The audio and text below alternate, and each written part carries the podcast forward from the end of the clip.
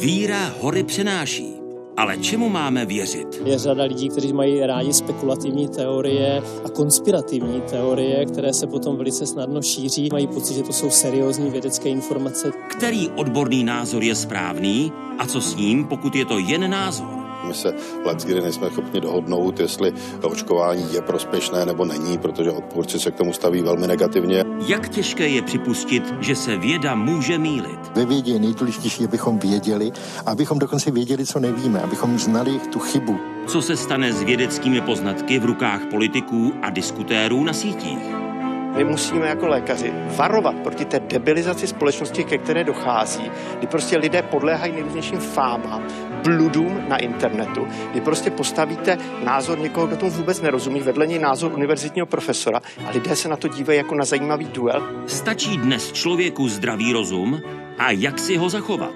Proč lidé věří dezinformacím? Protože prostě chtějí si potvrdit nějaký svůj scénář.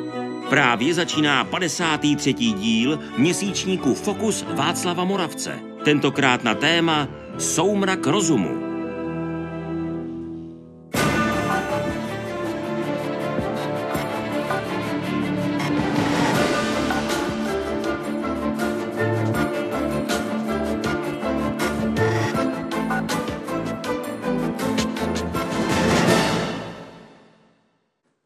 Vyšší rychlost šíření dezinformací na sociálních sítích oproti šíření objektivizovaného poznání, či rozvoj jednoduchých konspiračních teorií v souvislosti s pandemí COVID-19, jakoby naznačovali, že rozum vyklízí pole.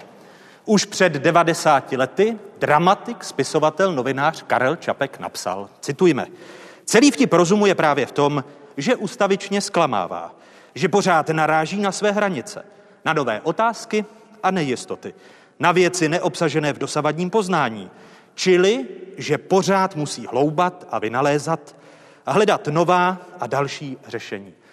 Nejen o tom budou tři kapitoly dnešního netradičního fokusu v časech pandemie COVID-19. Při jeho sledování vítám vás, ctěné diváky z Pravodajské 24. Dnešní díl vysíláme ze sídla Národní knihovny v Praze, Pražského Klementína, za což Národní knihovně děkujeme. I v tomto vydání s námi budou, alespoň virtuálně, přítomny studentky a studenti středních škol z celé České republiky, konkrétně osmi středních škol. Dobrý večer vám všem. Rozum a nerozum.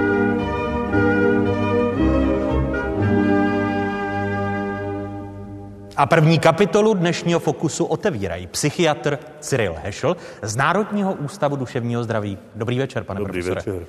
Mé pozvání přijal i strukturní virolog Pavel Plevka ze Středoevropského technologického institutu Masarykovy univerzity v Brně. Dobrý večer i vám, pane doktore. Dobrý večer. A vítám filozofa Václava Němce z Filozofické fakulty Univerzity Karlovy v Praze. Dobrý večer, pane docent. Dobrý večer. Začněme u psychiatra, pane profesore. Vyklízí rozum pole? Víte, že to je hodně těžká otázka, protože my nevíme, co to je zdravý rozum a v našem povědomí má hned dvě konotace.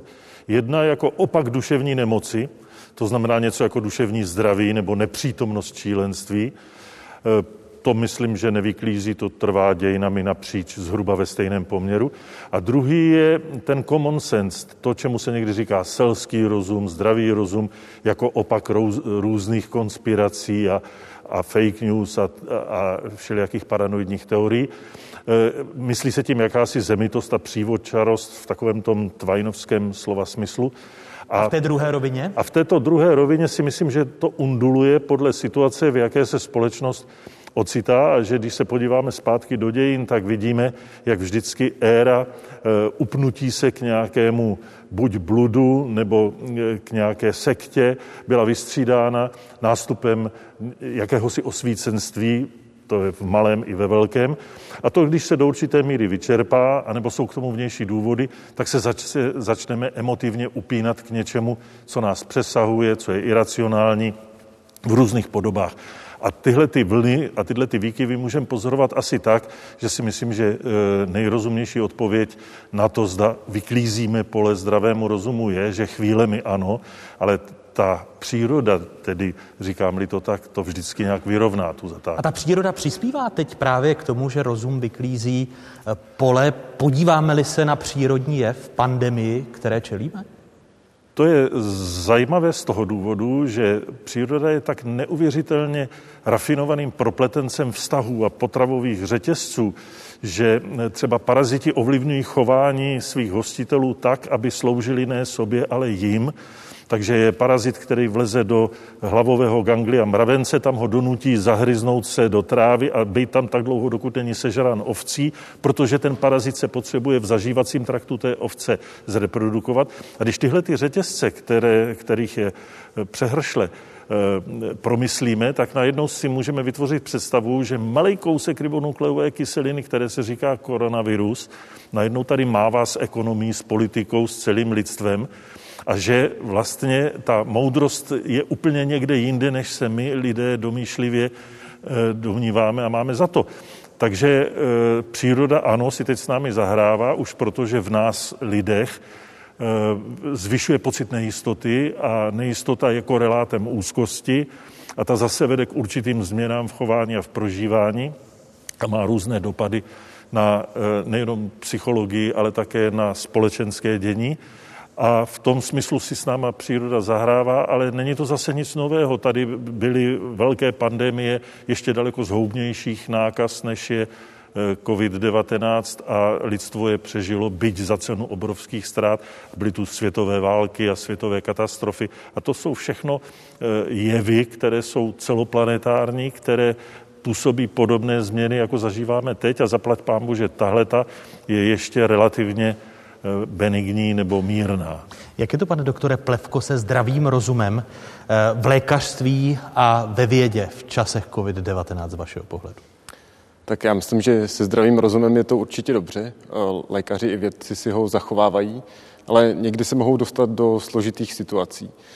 Typickým příkladem může být třeba rozhovor s novinářem, kdy ty otázky začnou směřovat mimo oblast jejich odbornosti. A potom lidsky může být složité říkat nevím, nebo eh, na tu otázku nejsem připraven.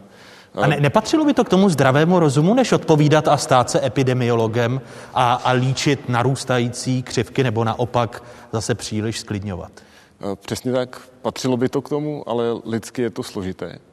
Eh, další aspekt je jistá třeba pomyslná anebo i faktická zodpovědnost za nějakou situaci. Tady bych uvedl příklady. Třeba na začátku té epidemie po první vlně se společnost dělila na ty, kteří říkali, že druhá vlna nepřijde nebo přijde a v podstatě nebyl důvod si vybírat. A potom ale ti, kteří si vybrali ten tábor, tak už hledali argumenty pro to, proč zůstat v té svojí skupině, proč tu pozici obhájit. Eh. Co může přispět k tomu, aby ty tábory našly opět společnou řeč, aby se nedělili na rouškaře a antirouškaře? Eh, já myslím, že je velmi důležité, aby ty eh, tábory si vyměňovaly věcné argumenty. A potom se eh, podle mého názoru často ukáže, že ani vlastně ty, názor, ty tábory nejsou tak daleko od sebe, že se jedná jen o úhel pohledu. Kolik takových sporů táborů, pane docente Němče, bylo v minulosti a jak se to má se zdravým rozumem a jeho aplikací? No, tak dějiny rozumu v dějinách naší, zejména západní civilizace, to je velmi zajímavá kapitola. Myslím, že už tady o tom hovořil ostatně kolega Hešl. Eh, v podstatě v minulosti velmi často docházelo k něčemu, co bychom mohli označit jako soumrak rozumu. Často se to kryje v podstatě s nějakým civilizačním propadem. Všimněte si mimochodem, že míra civilizovanosti je měřena v západní civilizaci často právě mírou rozumnosti nebo mírou rozumu. A můžeme to pozorovat právě v dobách civilizačních propadů, třeba v době mm, rozpadu antického světa, ještě než z jeho trosek vznikl ten svět středověký. Ale e, zajímavé je, a to je možná blížší tomu našemu tématu, že jakýsi soumrak rozumu nebo dokonce rozpad, rozklad zdravého rozumu můžeme pozorovat e, třeba ve 20. století nebo i 19. a 20. století, které si na tom, na tom rozumu tolik zakládalo. A myslím, že ještě tady nepadla jedna věc, že to, co se někdy nazývá tím termínem common sense, což bych ovšem nepřekládal jako selský rozum, protože myslím si, že ten selský rozum někdy může mít problém s těmi poznatky vědy a s jejich přijímáním, ale spíše něco, co vlastně nás činí um, účastnými na společné realitě, na společné skutečnosti, také něco, co je vlastně předpokladem i politického soužití. A třeba Hanna Arendtová ve svém původu totalitarismu analyzovala právě ten fenomén toho rozpadu zdravého rozumu, který byl předpokladem nástupu autoritářských a totalitních režimů. A ona vlastně ukázala, že e, právě tyto režimy e, nejenom, že předpokládají co si jako rozpad zdravého rozumu, ale dokonce aktivně e, se spolu podílejí na jeho, na, tom, aby ho vlastně způsobila, tedy na tom rozkládání zdravého rozumu. A možná poslední poznámka k tomu, Ono totiž, a to je taky, myslím, postřeh Hany Arentové, ten zdravý rozum, který nás činí účastnými na jedné společné skutečnosti, jeho předpokladem je, je dialog, je, je rozhovor, je eh, to, čemu bychom mohli říct jakási směna perspektiv, protože perspektiva každého z nás, eh, jeho pohled na svět je velmi úzký a tudíž my jsme odkázáni vlastně na to, co se dozvídáme od druhých lidí. A proto vlastně předpokladem eh, tvorby zdravého rozumu je jakási horizontální diskuse, výměna názorů, kde jeden bereme vážně názor druhého a tak se vlastně společně utváříme, eh, utváříme eh, svůj obraz o světě. A to je právě to, co se eh, ty autoritářské a totalitní režimy snaží cíleně rozbít a nahradit ten zdravý rozum svojí vlastní propagandou a svojí vlastní ideologií, kterou pak vlastně jaksi vertikálně ovládá ty lidi kterým vlastně zamezuje v tom, aby si společně ve společné diskusi, ehm, od toho máme demokracii diskusy, to není žádné žvanění, ale je to vlastně předpoklad právě toho, abychom si vytvořili eh, skutečně nějakou, nějaký relevantní obraz o skutečnosti a o tom eh, vlastně, co jsou ty hlavní problémy a eh, jakým způsobem je třeba je řešit. Nakolik k tomu soumraku rozumu přispívají i ty technologie, kvůli nimž možná obtížně jsme schopni vést dialog, protože nám algoritmy přizpůsobují eh, ty názory, které nám jsou pohodlné. Pane profesore. Tady je asi ještě problém, který nezazněl a který souvisí právě s eh, působením těch informačních technologií. A to je neobyčejný, dramatický, řádový nárůst propojenosti všech se všemi po celé země kouli, v čase i v prostoru. To je co do množství těch spojů, to je hyperkonektivita, to do rychlosti já tady něco řeknu a v tu ránu si to může pustit někdo na Novém Zélandu, což je něco, co tady nikdy předtím nebylo. A ta hyperkonektivita vede k tomu, že se tady vytváří společenské jevy a epifenomeny, které dříve nebyly možné, protože nebyly technicky vlastně proveditelné jako různé emergentní jevy, vznik těch názorových bublin, těch, co se udržují v tom svém vlastním myšlenkovém prostoru, nekomunikují příliš s tím jiným, čili neprobíhá tam ten diskurs, o kterém kolega Němec mluvil. E, a to jsou všechno fenomeny, které zřejmě vedou také k té polarizaci světa, protože my ji nezažíváme jenom na domácí scéně. Teď jsme byli svědky amerických voleb. E, podívejme se do Francie, podívejme se i do Německa ten svět je prostě polarizován možná z úplně jiných důvodů, než jsou nějaké lokální politické problémy. To už jsou pak záminky, které na to nasedají, ale protože funguje tím letím e, hyperkonektovaným způsobem, jaký snad zažilo lidstvo jenom, když e, přešlo vědění a moudrost od písařů v klášterech Eh, zásluhou knih tisku do širších vrstev a od té doby tady takováhle revoluce nebyla. No bez zesporu ta konektivita, pane doktore, má vliv i na šíření toho viru. Když se podíváme na jeho rychlost na počátku roku, kdy se vir, eh, který původně byl ve Wuhanu eh, v čínském městě, dostane během 6-7 týdnů do Evropy a do dalších koutů světa. Přesně tak, tak to je ten aspekt fyzické konektivity, který už byl zmíněn. My teď žijeme ve světě, kde luxusně můžeme cestovat kamkoliv na planetě a to umožňuje právě šíření patogenů. Nemáme v, v žádné pandemii v minulosti eh, takové zkušenosti s tak rychlým šířením, eh, jako jsme toho svědky v současnosti. Tak eh, samozřejmě příklady jsou pandemie chřipky. Které se i v posledních, dejme tomu, dekádách rozšířily velmi rychle. Během roku se ten virus rozšíří po celém světě, takže podobné případy máme. Když se podíváme, zmiňoval jsem, že i dnes, byť tady s námi kvůli pandemii COVID-19 nemohou být studentky a studenti středních škol z celé České republiky, tak nám v průběhu uplynulých dní posílali dotazy. Za prvním dotazem míříme na jich Čech. Dobrý den, jmenuji se Matyáš Maník a studuji gymnázium PR de Kupeténa v táboře. Rád bych se vás zeptal, jestli podle vás můžou mít uh, média nebo informace na dnešních médiích, internetových zejména, vliv na důvěru společnosti v dnešní jaksi, vědecké špičky.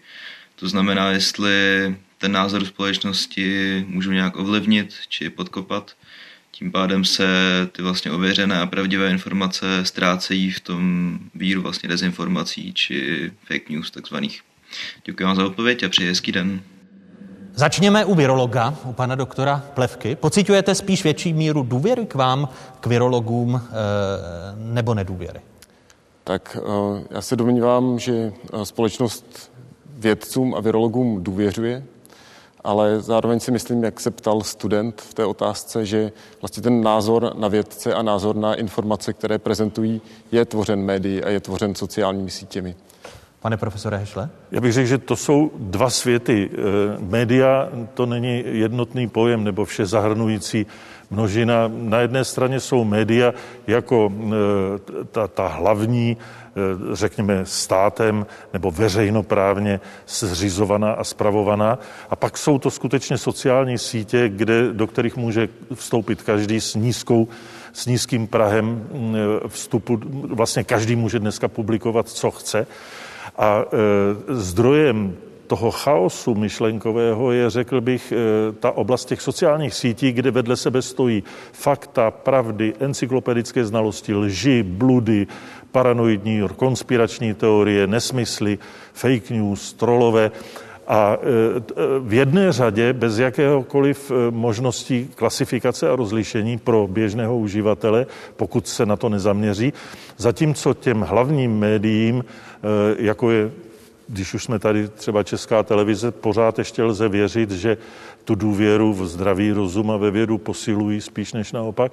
Čili v tom je velký rozdíl. Pořád ten mainstream ještě plní tu tradiční roli, ale je čím dál tím víc vytěsňován alternativní možností té hyperpropojené sítě, která komunikuje úplně jinak už Jestli dneska. dříve či později zase nedojde k návratu právě k tomu rozumu, až se utopíme jako společnost ve smetí dezinformací a, a balastu, pane docente? No tak nenastane to určitě samo, budeme muset pro to něco udělat. A je možné, že e, k tomu potřebujeme určitý políček, e, možná nakonec i ta epidemie je určitou situací, kdy si lidé uvědomují, že potřebují seriózní a ověřené informace k tomu, aby se mohli e, chovat tak, aby neohrožovali třeba svůj vlastní život nebo život svých blízkých. A tam se mi zdá, že najednou ta váha těch eh, kvalifikovaných informací stoupá v tuto chvíli, ale zároveň se, myslím, ukazuje ehm, eh, o to více, jak vlastně nebezpečné jsou ty eh, paralelní, alternativní takzvané pravdy, které jsou spíše lžemi než pravdami a, nebo ty konspirační teorie. Tady se skutečně ukazuje, že hloupost, že hloupost může zabíjet. A to si myslím, že je velmi, velmi důležitá zkušenost pro nás, jo, že, protože my máme tendenci Eh, myšlení velmi podceňovat v současnosti, přestože když se zamyslíme nad naší civilizací, tak jako bez něj, kde bychom byli, že a najednou si uvědomujeme, že uh, skutečně to myšlení je, uh, a ten rozum je nějaká velmi důležitá věc, na které často může záležet i naše přežití, protože tam, kde se chováme nerozumně, tak tam skutečně můžeme ohrožovat svůj vlastní život nebo život svých blízkých. Ale ona je jedna taková moudrost Talmudu, že k rozumnému rozhodování pouhý rozum nestačí. A my bychom neměli zapomínat, že eh, logické myšlení, věda oslovuje jenom část naší výbavy, která je z velké části vlastně uhnětena z emocí. A ty emoce, ty jsou právě oslovovány těmi konspiracemi, těmi fake news, těmi různými bludy. A tady hraje pozitivní roli buď náboženství v rozumné míře, anebo umění které oslovuje tu emoční složku a to je ten protipol, vzpomeňme, sedíme tady na Erasma Rotterdamského chvála bláznovství. A to je bláznovství ve stejně pozitivním smyslu, v jakém teď mluvíme o zdravém rozumu. To je ten králův šašek, který má možnost a privilegium mu nastavit zrcadlo a nechat ho nahlédnout e, do zákulisí jeho motivů a, a jeho, jeho motivací. Čili to je něco, co když se zanedbá, tak ten zdravý rozum nestačí. Další dotaz máme ze severních Čech. Dobrý den, jmenuji se Tomáš Malchus a studuji na gymnáziu doktora Václava Šmejkala v Ústí nad Labem, momentálně ve čtvrtém ročníku. Kolem sebe vidím v poslední době spoustu nejistoty mezi lidmi. Já sám vám často problém odlišit doporučení vlády, vládní nařízení a stanoviska epidemiologů, od rádoby vědců a internetových trolů. Dá se i v této době mezi těmito dvěma proudy vyznat a spolehlivě oddělit, nebo se tohoto boje mezi ověřenými zdroji a fake news už nezbavíme? Vy už jste to, pane profesore, naznačil. Je možné stále ještě ty dva světy umět oddělit, jak se na to ptá eh, Tomáš? No je to nezbytné, chceme-li se ve světě orientovat a chceme-li jako společnost eh, přežít i eh, různá úskalí, tak vlastně naše úsilí spočívá v tom oddělovat to, co je založeno na datech, co je zpracováno nějakým rozumným způsobem a co je důvěryhodné od toho, co působí pouze na iracionální emoční složku a to způsobem, který třeba podráží eh, tu pragmatickou stránku věci. Proto jsem mluvil o eh, umění jako o složce, která eh, oslovuje naše emoce, ale zároveň nepůsobí zhoubně až na naprosté výjimky, tak jako, eh, jako tyhle ty eh, různé bludy a trolové a, a ti, kteří hrají na ty emoce, že oni nedali důchodcům pět tisíc, to je zase ten senát zrušit ho a tak a už cítím, jak to jede proti tomu Vystrčilovi, že byl na tom Tajvanu a, a teď najednou se z toho udělá eh, logický řetězec, který působí jakoby přesvědčivě a takhle to funguje. Kdy... Ona, ty, ty, ty emoce pak eh, vedou ke znejistění, na to se Tomáš také v úvodu ptal. Vy jste jako Národní ústav duševního zdraví eh, dělali zajímavou studii, protože máte výzkum, eh, který logicky nepočítal s pandemí COVID-19, který jste zahájili v roce 2017 a teď máte k dispozici data. Jak se duševní zdraví populace změnilo v těch uplynulých třech letech a jak výraznou změnou je právě pandemie COVID-19. Ta vaše studie, pokud se nemýlím, tak říká, že se strojnásobil počet depresí v populaci v roce 2010, pokud to srovnáváme s rokem 2017. Jaké jsou další závěry toho výzkumu? To máte pravdu, to je studie kolegy Winklera a dalších, kteří jsou zaměřeni na tu sociální psychiatrii a ti založili terénní studii, eh, která zjišťovala prevalenci, čili výskyt duševních poruch v populaci přímo, ne na základě zdravotnických statistik, a založili v roce 2017. A další sběr byl naplánován na jaro 2020 a do toho přišel koronavirus. Takže najednou se vlastně celý ten výtěžek posunul směrem někam úplně jinam, protože na stejném vzorku, stejnou metodikou, stejnými sběrači, bylo to přes 3300 lidí, se najednou dala otestovat otázka, jak ten koronavirus e, zapůsobil na výskyt duševních poruch. Když vezmete jakoukoliv duševní poruchu, tak stoupla e, minimálně e, na 1,5. Když vezmete třeba velkou depresi, tak ta stoupla třikrát. Výskyt úzkosti téměř třikrát, suicidálních myšlenek třikrát, úzkosti dvakrát až třikrát. A zrovna tak je suspektní i nárůst domácího pití a některých dalších poruch. Čili ta studie na velmi solidně sebraných datech ukázala, že ať už to souvisí se strachem z té epidemie, nebo s těmi restriktivními opatřeními, to je třeba rozklíčovat, která ohrožují část populace existenciálně, tak každopádně celá ta situace znásobila prevalenci závažných duševních poruch a to je nesmírně varovné do budoucna, protože my nemůžeme koukat jenom na to, co vyřešíme tento týden a kolik lidí bude na ventilátoru příští týden, ale taky, co se bude dít za půl roku, za rok a jaké to bude mít dopady v dalších oblastech. A to je mimo jiné příspěvek k tomu, o čem zde byla řeč, jestli se k tomu mají vyjadřovat jenom epidemiologové nebo jenom e, molekulární biologové těch aspektů celého toho maléru, v kterém jsme, je tolik, že ten diskurs vyžaduje různé úhly pohledu A není jenom ten jeden jediný, jsou dokonce dopady na pro, proměnu kriminální scény, proměnu drogové scény, které už teď jsou mapovatelné a které je třeba domýšlet.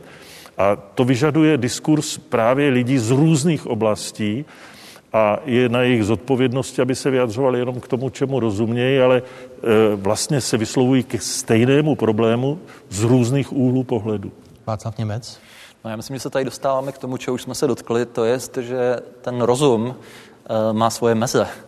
A myslím, že e, základní, řekněme, vlastností rozumnosti by mělo být být si těchto mezí vědom jo, protože vlastně rozum není něco, co by existovalo samo od sebe. Že jo? Je třeba to pěstovat a rozum je jenom tam, kde skutečně existuje myšlení a e, zejména kritické myšlení, myšlení, které, jak všichni víme z dějin vědy a filozofie a dalších oborů, je založeno často na objevech, náhledech, nápadech a tak dále. Tak e, já, když, když tady říkal kolega Hešl, že vlastně jsou to alternativy, že se, že se buď tady pohybujeme na půdě rozumu, nebo se upínáme k něčemu, co ho přesahuje.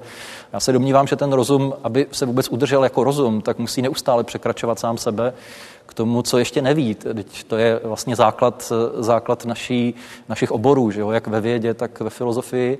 A tady si myslím, že další, další vlastností a schopností myšlení a rozumu je, že dokáže um, rozeznat to, čemu rozumí a čemu nerozumí, ale zároveň nějak jako si uvědomit, že to, čemu rozumí, je součást nějakého širšího celku a k tomu se umět nějak vztáhnout, ale velmi citlivě a sebekriticky, protože k myšlení patří sebekritičnost a tam, kde myšlení ztrácí sebekritičnost, tak tam přestává být myšlením a rozumem. Rozum, který si příliš zakládá na sobě, na, dokonce se mluví o jakési nepřiměřené víře v rozum u kritiků osvícenství, tak ten se často zvrhává v ten nejhorší nerozum, přestože si velmi zakládá na své racionalitě. A to je možná i ten důvod, který některé lidi vhání do náruče těch různých eh, tvůrců těch konspiračních teorií a ezo, nějakých ezoterních nauk, které jakoby eh, vlastně odpovídaly nějakou poptávku toho, co, ten, co zejména ta západní racionalita nedokáže, nedokáže uchopit, protože se soustředí soustředí příliš vlastně na tu, na tu nějakou svoji specializovanou oblast nebo jenom na vnějšek, na tu objektivní a předmětnou stránku věcí a přehlíží, že je tady nějaký širší kontext, že tady před sebou máme eh, živé bytosti, které mají svoje nitro třeba, které pak trpí depresemi, když to nebereme v úvahu eh, a tak dále. A tady si myslím, že je velký úkol, zejména pro vědu, i pro filozofii, a je to vlastně zároveň úkol, eh, který eh, tady už naznačil eh, pan Hešel, vlastně eh, snaha určitou interdisciplinaritu, abychom se učili tu skutečnost vidět skutečně v jejím celku na základě rozhovoru nejenom mezi námi v těch jednotlivých oborech, eh, ale i napříč, napříč těmi obory, protože jedině tak může vlastně před námi vyvstat nějaký skutečný obraz skutečnosti jakožto celku. A tam si myslím, že máme ještě co dohánět. Ale vy jste mě připomněl začátek té naší debaty, který se týkal zdravého rozumu nebo toho, zda rozumu ubývá. A to je definice Karla Popra, kterou dělí e, vědu od pavědy nebo vědu od demagogie. Že vědec je ten, kdo umí definovat okolnosti, za kterých nemá pravdu. Ano. To demagog nikdy nepřipustí, ten ano. má pravdu ano. vždycky.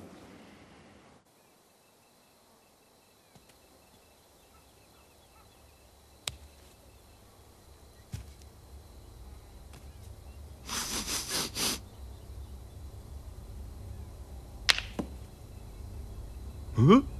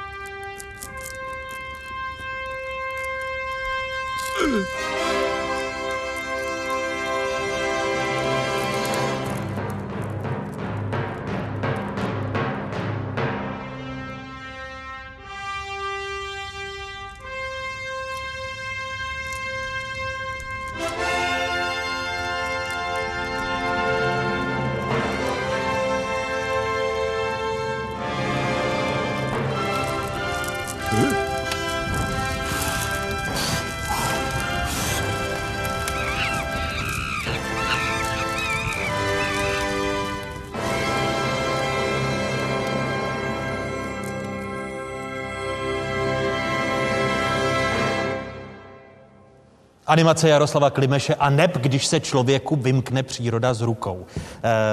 Pane doktore Plevko, je to i příklad nového typu koronaviru COVID-19? Víme po tom roce, že přesně se vymkl lidem z ruky. Tak COVID-19 je určitě přírodní katastrofa, tak třeba jako ten požár, který jsme viděli v animaci. A o tom koronaviru jsme se za ten rok dozvěděli spoustu. Já myslím, že obzvláště v poslední době jsme se dozvěděli i spoustu informací, které jsou důležité pro chování naší společnosti.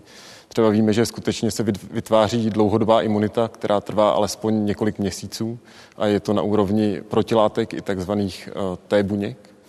A také jsme se teď eh, dozvěděli, že pravděpodobně je možné vyrobit vakcínu, která bude chránit až 90% populace. Eh, je to opravdu pravděpodobné, protože eh, člověk si skepticky říká, no když dřív vývoj vakcíny trval leta, tak jsme schopni proti novému typu koronaviru po roce opravdu mít účinnou vakcínu, protože to pak vede opět k těm konspiračním teoriím. Podívejte se, je to uměle vyvinutý virus, protože mají po roce vakcínu.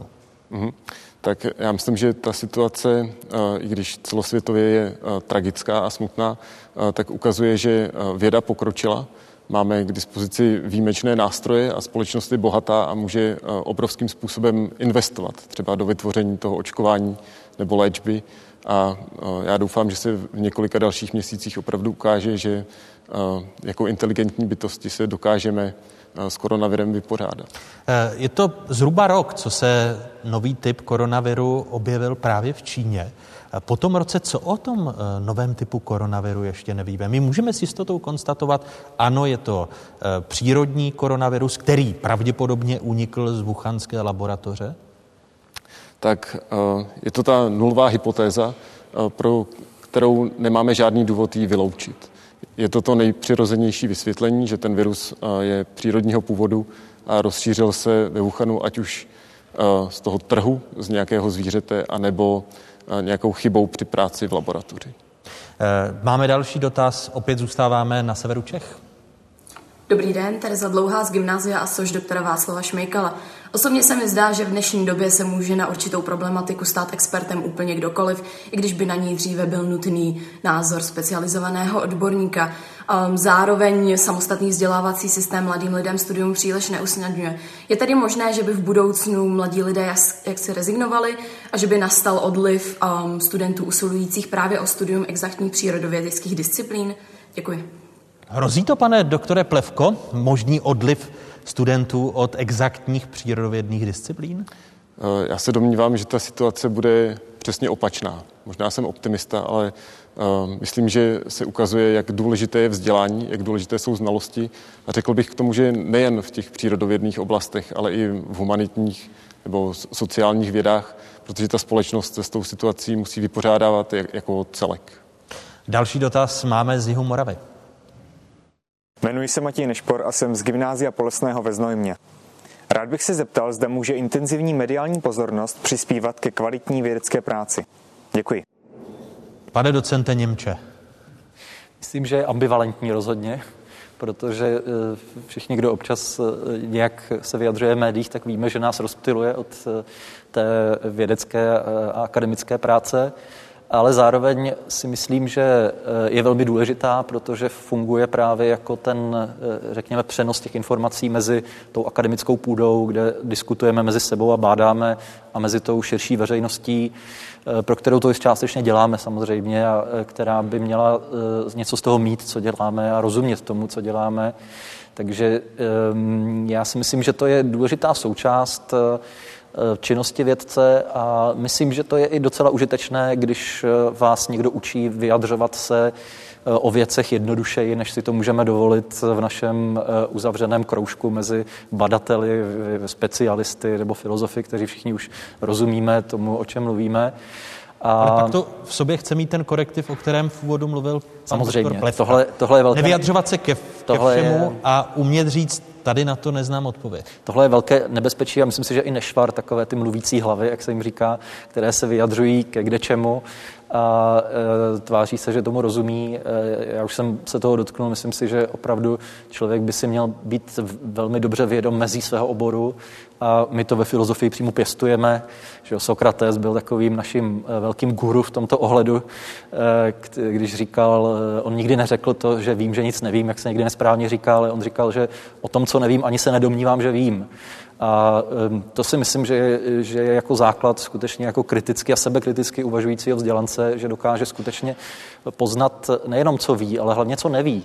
A o tom prostě nemluvit jo? a přenechat to jiným, anebo se v tom dál nějak dovzdělat, nebo se v tom nějak dál, dál rozvíjet. Jak by si s tou otázkou Matě Nešpora ze Znojma poradil pan profesor? No především široká populace, která ze svých daní platí ty vědce v těch slonovinových věžích, má právo vědět, k čemu to je a na co ty peníze dává. Čili nějaký rozhraní, nějaký interface mezi vysokou vědou a e, širokou laickou veřejností tady musí být, protože jinak ta veřejnost ztratí důvěru v to, že investuje správně. A tady, myslím, nezastupitelnou roli hrají takoví ti vynikající popularizátoři vědy, Eh, my jsme jich sami tady měli a máme několik, jako Jura Grigar a podobně, kteří slouží jako tlumočníci mezi světem té opravdické vědy, která se nezdržuje s tím, aby to zjednodušovala příliš těm lajkům a snaží se svět pochopit v jeho složitosti, což je ale nestravitelné pro člověka, který má rychle se rozhodnout, jestli to má nebo nemá smysl, jestli do toho má nebo, nebo dá, nemá dávat svoji podporu. A tou širokou veřejností, která je vlastně konečným konzumentem toho, co ta věda vyprodukuje. Takže to je jedna z takových oblastí, která byla dřív trochu podceňovaná. Myslím, že teď nabyla rozumného rozměru, že jsou tady ti, kteří se živí jako tlumočníci mezi těmi dvěma světy. A další otázka, eh, opět z Jihučech, konkrétně z tábora.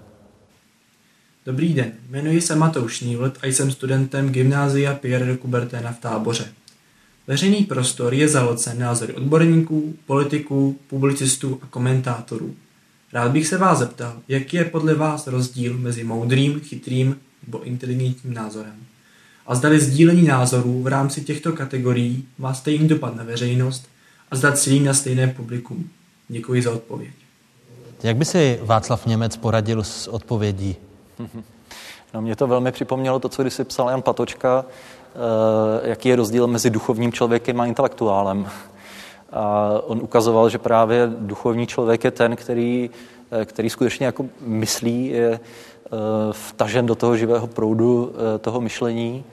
A je to, je to člověk, který především tedy ehm, je zvyklý podrobovat své vlastní myšlení kritickému ověřování ve světle pravdy. A e, tedy člověk, který právě e, jako pocituje nějakou hlubší odpovědnost vůči nějaké instanci, kterou bychom třeba mohli nazvat snad pravdou, e, a uvědomuje si, že ten jeho rozum prostě není ten, kdo tu pravdu má, ale že spíš pravda má jeho, jak říkal jiný filozof Emanuel Rádl. Jo, a já si myslím, že tohle je velmi důležitý takový jako vnitřní postoj, který by měl charakterizovat člověka, kterého nazývá třeba Patočka duchovním člověkem. A pak jako mluví o tom intelektuálovi, že to může být i člověk, který prostě jen tak něco zná a ví, nebo třeba je i znalý nějakého oboru, ale chybí mu tenhle ten důležitý rozměr, který nakonec eh, jako právě zakotvuje to jeho myšlení v nějaké hlubší odpovědnosti eh, vůči celku a vůči možná pravdě jakožto instanci, která nás všechny přesahuje. Děkuji první trojici hostů dnešního Fokusu, že přijali mé pozvání a těším se někdy příště na shledanou. Děkujeme. Na shledanou, taky děkuji. Na shledanou. Hosty Fokusu Václava Moravce na téma Soumrak rozumu dnes večer jsou psychiatr Cyril Hešl z Národního ústavu duševního zdraví, strukturní virolog Pavel Plevka ze Středoevropského technologického institutu Masarykovy univerzity v Brně, filozof Václav Němec z Filozofické fakulty Univerzity Karlovy, fyzikální chemik Pavel Jungwirth z Ústavu organické chemie a biochemie Akademie věd České republiky, bioložka Mária Hovořáková z Ústavu histologie a embryologie první lékařské fakulty Univerzity Karlovy, chemik Martin Pumera z Centra pro pokročilé funkční nanoroboty na Vysoké škole chemicko-technologické v Praze, imunoložka Jiřina Bartuňková z Ústavu imunologie druhé lékařské fakulty Univerzity Karlovy a fakultní nemocnice Motol, internista a kardiolog Richard Češka z Centra preventivní kardiologie na třetí interní klinice Všeobecné fakultní nemocnice a první lékařské fakulty Univerzity Karlovy a historik Pavel Suk z Fakulty sociálních věd Univerzity Karlovy.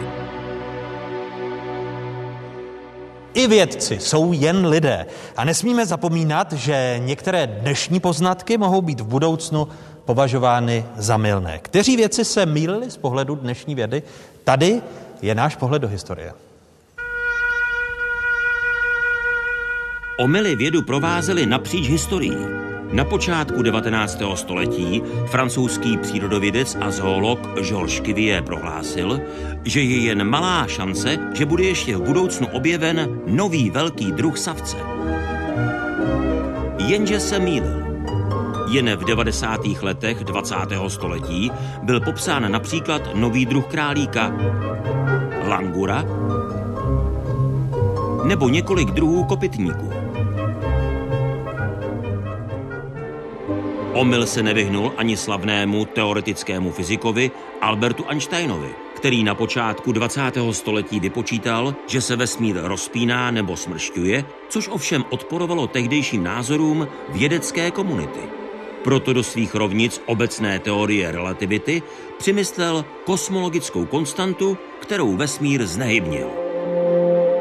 Einsteinovu teorii začali vědci později spochybňovat a rozpínavost vesmíru nakonec v roce 1929 potvrdil pozorováním Edwin Hubble.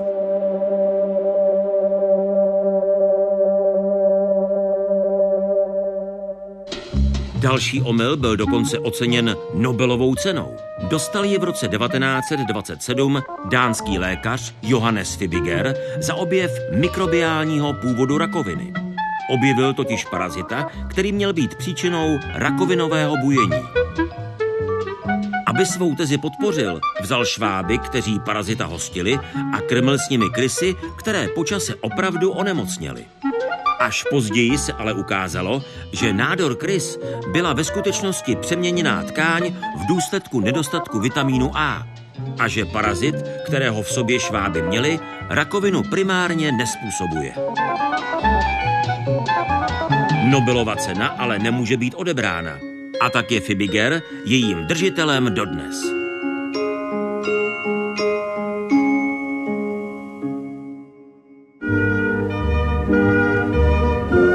Rozum a věda.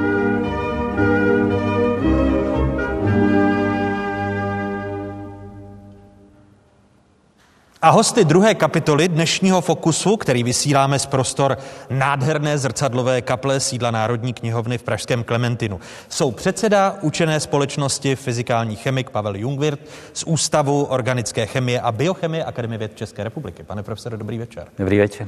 Mé pozvání přijal i chemik Martin Pumera z Centra pro pokročilé funkční nanoroboty na VŠHT v Praze. Hezký dobrý večer, pane Dobrý večer. A vítám bioložku Máriu Hovořákovou eh, z Ústavu histologie a embryologie na první lékařské fakultě Univerzity Karlovy. Dobrý večer Dobrý i vám. večer. Začnu u vás, Pavle Jungwirte. Jak častým jevem je právě odhalování těch zmílených ve vědě? No, k tomu odhalení musí dojít té mílce. A ty mílky se stávají, to se prostě stane. A stane se to i nejlepším věcům. Viděli jsme to konec konců v té ukázce. Eh, Zaměřuje se věda na odhalování těch mílek dost- dostatečně, že žádná ta pravda nemusí být zas úplně prokázána? Já si myslím, že bychom měli na to odhalování jako se víc soustředit. Dokonce by měly být granty na odhalání. Oni, ona ta komunita to trošku dělá. Máme webové servery jako PubPeer nebo Retraction Watch, které se tímhle zabývají, ale je to taková nadšenecká činnost a myslím velmi důležitá. Eh, ono je někdy těžké publikovat negativní výsledek nebo publikovat eh, to, že jsme ukázali, že to, co se předtím udělalo, je špatně, ale jde to. A ne, není to osty, když říkáte, na to by měly být granty. eh, Ve vědě se odhalování těch omylů eh, tak nepodporuje asi, jak by mělo. Eh, Je to obava těch vědců, že by si pod sebou obrazně řečeno podřezávali věta?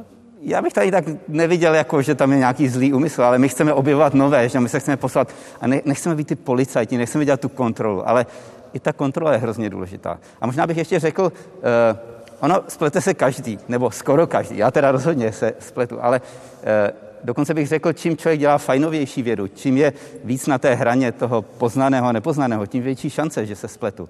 Ale když už se spletu, tak by se nějak měl splít správně. Neměl bych dělat ty hloupé chyby, že jsem si nepřečet literaturu, že, že jsem příliš se zamiloval do toho svého pokusu, že jsem neudělal kontrolní pokus, nebo nedej bože, že jsem to ještě nějak ohnul a falzifikoval. Tak to by se nemělo stát. Marie Hovořáková eh, publikovala s dalšími věci loni eh, článek v časopise Nature o a teď jsem si poznamenal, sabo obnovovací schopnosti kmenových buněk v růstových ploténkách. Jak dlouho vám to trvalo? Celkově to trvalo víc než dva roky. Já jsem se tedy k tomu výzkumu v podstatě dostala, v, když už probíhal. To znamená, byla jsem oslovena kolegy z Karolinska institutet v podstatě v průběhu jejich práce, právě proto, že se potřebovali zaměřit na molekulu, kterou jsem se zabývala já ve svém výzkumu. Eh, je, je možné, eh, když právě člověk vidí svůj článek v Nature, tak si říct, jo, vyšší metu už ve vědě nedosáhnu, nebo je to jen i ve vědě pozlátku? Eh, tak eh, je možné si to říci, samozřejmě. Ono ještě existuje třeba Lancet, ten je trošku výš než Nature, ale myslím si, že že to není jenom o tom, jestli publikujete v Nature, v Science a nebo někde jinde. Já si myslím, že ten vědec sám o sobě chce hlavně vědět, chce zjistit, takže neměl by do toho jít jenom proto, aby publikoval článek v Nature. Eh, ono ale i v těchto příkladech, jako byl Lancet, eh, ještě v průběhu dnešního večera se o tom zmíníme, publikovaná studie na 12 pacientech, která pak byla z Lancetu vyndávána kvůli spalničkám a dodnes se vlastně v části veřejnosti traduje, eh, že MMR vakcína způsobuje autismus. To znamená, stává se to i v levčích rodinách, tak říkajíc. V Lancetu, v Nature i... Samozřejmě. I v... Samozřejmě, já si myslím, že to, že je daná uh, publikace v Nature, uh, neznamená vůbec, že nemůže dojít k tomu, že později bude prokázáno, že to, co tam bylo publikováno, není pravda. Eh, pane docente Pumero, vy jste mezi 237 nejcitovanějšími chemiky z celého světa. Eh, je tam po těch eh, mnoha článcích stále ještě úvaha, že člověk přemýšlí, do jakého časopisu ten text zařadí a čím větší impact faktor, tak tím lepší. Tak úvaha je spíš to, co je minulost, to je minulost. Já se soustředím na budoucnost, na to, že člověk se musí pořád jako obnovovat, aby byl relevantní té společnosti, té vědecké komunitě, té společnosti. To znamená, prostě eh, můj bývalý šéf v Americe říkal, jsi tak dobrý jako tvůj poslední článek a tím pádem eh, to, co bylo, tak to bylo. Ale samozřejmě úvaha, kde, eh, kde publikovat, samozřejmě je, protože to, co děláme, děláme s pomocí peněz, daňových poplatníků, prostě z vašich peněz a dáváme to spousta energie, tak samozřejmě to, co objevíme, chceme co nejvíc zpropagovat v té, v té vědecké komunitě. To znamená, já se snažím publikovat v časopisech, kde cítím, že bude největší zájem o ty výsledky. To nemusí být zrovna nejvyšší impact faktor, ale tam, kde to bude mít takový nejširší záběr. Nejvíc lidí se třeba o to pak bude zajímat. Takže to je můj jako osobní cílení, ale samozřejmě každý to má z nás má jinak. Takže Ono, ty, ty dotazy na, na, na vědu a na to, co vás jako vědce motivuje, jsou eh, právě vedeny i otázkami, na které se budou ptát studentky a studenti středních škol z celé České republiky. Eh, další dotaz je ze Šumperka.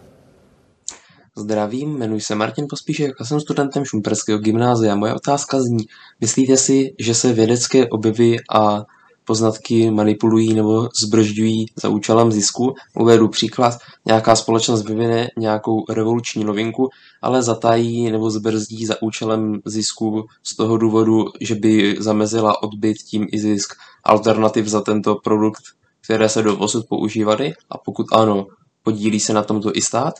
Děkuji za odpověď. Martin Pumera, vaše odpověď. Vaše odpověď, já, já se nebudu soustředit na, na průmysl, to, ať se odpoví lidi z průmyslu, já budu se soustředit třeba na, na, na můj výzkum a navážu na, na úplně ten první vstup. Já jsem vlastně, neříkám, že celou kariéru, ale poslední deset jsem se soustředil na objevování, odhalování eh, věcí, které jsou na, na, na poligrafenu, které jsou prostě špatně. A byl jsem sám proti sto lidem a samozřejmě první článek nebo první několik, na to jsme dělali dva, eh, tři, tři roky, abychom to měli tři, na 300% prostě proskoumaný, protože já jdu proti stovkám skupin, který mi to neodpustí v budoucnu. Takže já jsem to nezdržoval z toho důvodu, abych, abych uh, to měl někdy později, ale abych si byl 100% jistý, nebo 200, 300% jistý, nemůžu jít na 100%, protože tam bude malinká chybička, někde něco, něco, něco přehlednu a už mě těch 100 lidí prostě to, to totálně torpéduje. Takže z tohle pohledu myslím si, že, že u základního výzkumu k tomu nedochází, protože vy, jakmile chcete, ani se objevíte, tak máte samozřejmě chuť to ukázat ostatním. Pohled váš, Pavle? Já souhlasím s kolegou Pumerou a je to jiné v tom průmyslovém výzkumu, v tom aplikovaném, kde se ochraňuje duševní vlastnictví, kde se věci patentují a tam samozřejmě už pak přijdou ty otázky biznisu. A nemyslím si, že je to vždycky jako zlá vůle a že tam je nějaký skřetí pohled, že je třeba to před veřejností schovávat, ale samozřejmě, když farmaceutická firma vyvíjí lék, tak také uvažuje eh, z hlediska profitu a tak. A to si myslím, že je jako relevantní a legální. Ale my všichni tři tady děláme základní výzkum, otevřený výzkum, kde jako nehrozí, že bychom se na tom příliš obohatili, takže tam jdeme s tím, že publikujeme v momentě, kdy si myslíme, že je ten eh, výzkum dokončený a kdy ho chceme komunikovat. Vaše zkušenost také tak?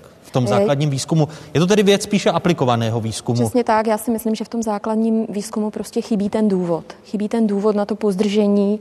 Víceméně, pokud je vědec e, nějakým způsobem spokojený s tím, co teda vyskoumal, vybádal a má dostatečně podložená fakta, tak se většinou snaží e, ty svoje výzkumy publikovat.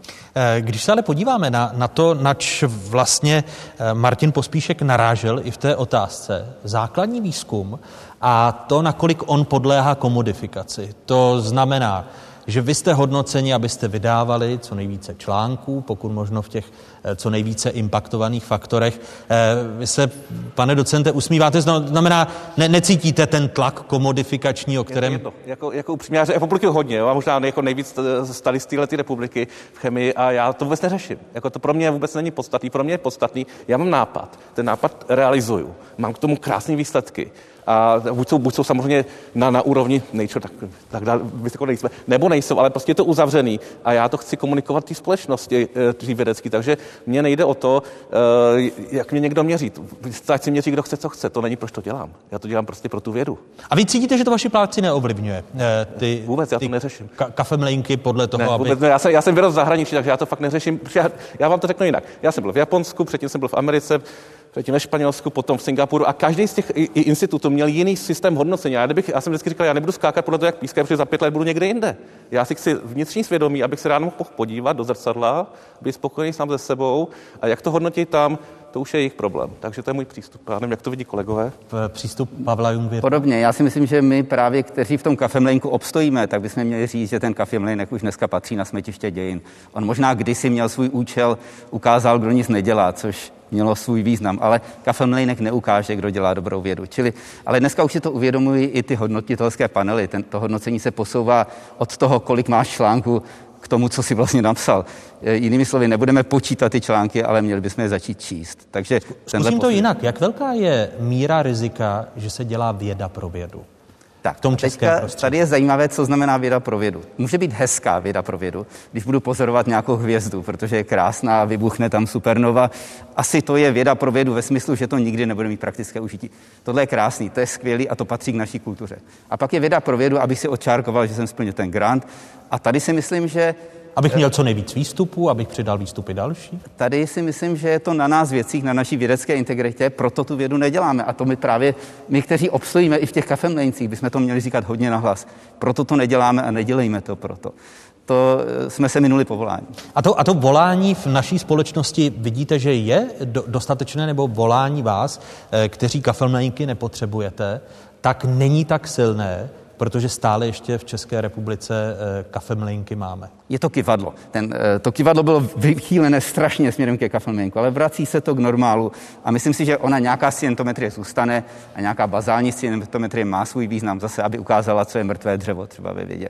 Ale posledu my se musíme dívat, co ty lidi dělají, jako číst ty články, ne je počítat. Odpověď vaše, paní Hovořáková. No, určitě je dobře tu scientometrii nevytrhávat z toho kontextu. To znamená neposuzovat ty vědce jenom podle těch čísel. Vždycky prostě vzít eh, do úvahy, já nevím, stádium kariéry, eh, to, jestli prostě ten vědec, eh,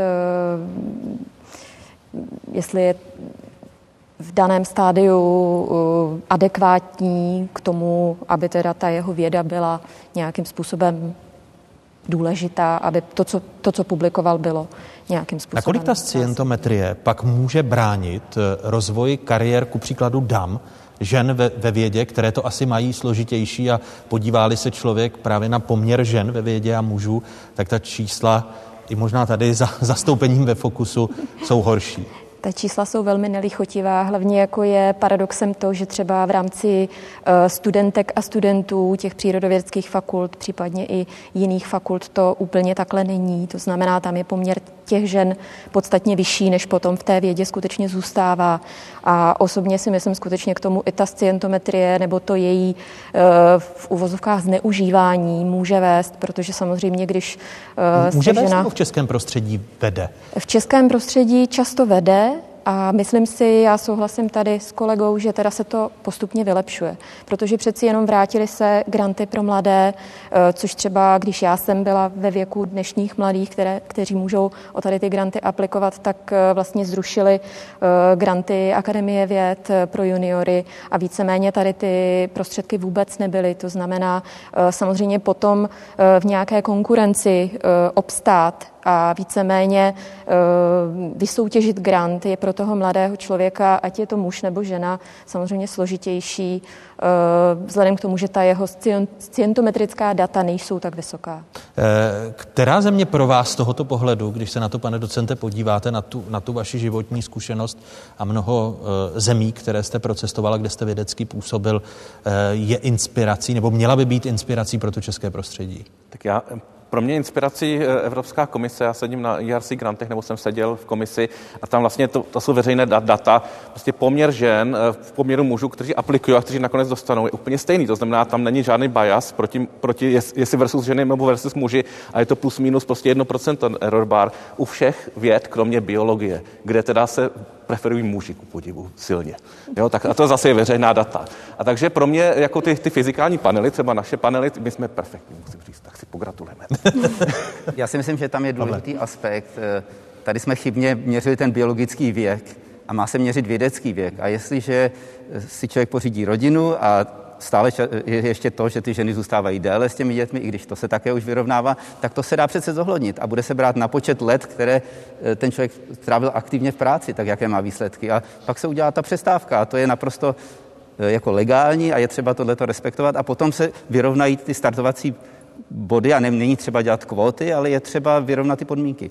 A pak se dá udělat něco navíc, třeba podpořit ženy, které jsou na materské dovolené tím, že se jim e, nabídnou granty, které jim umožní skloubit právě tu roli třeba matky a vědkyně. A stejně tak, ale by to mělo být i pro otce, kteří se rozhodnou být s dětmi a chtějí dělat vědu. Čili e, jednak jako být férový a jednak nabídnout trošku něco navíc, takové jako bombónek, když to řeknu, aby to šlo trošku líp tuhle práci dělat.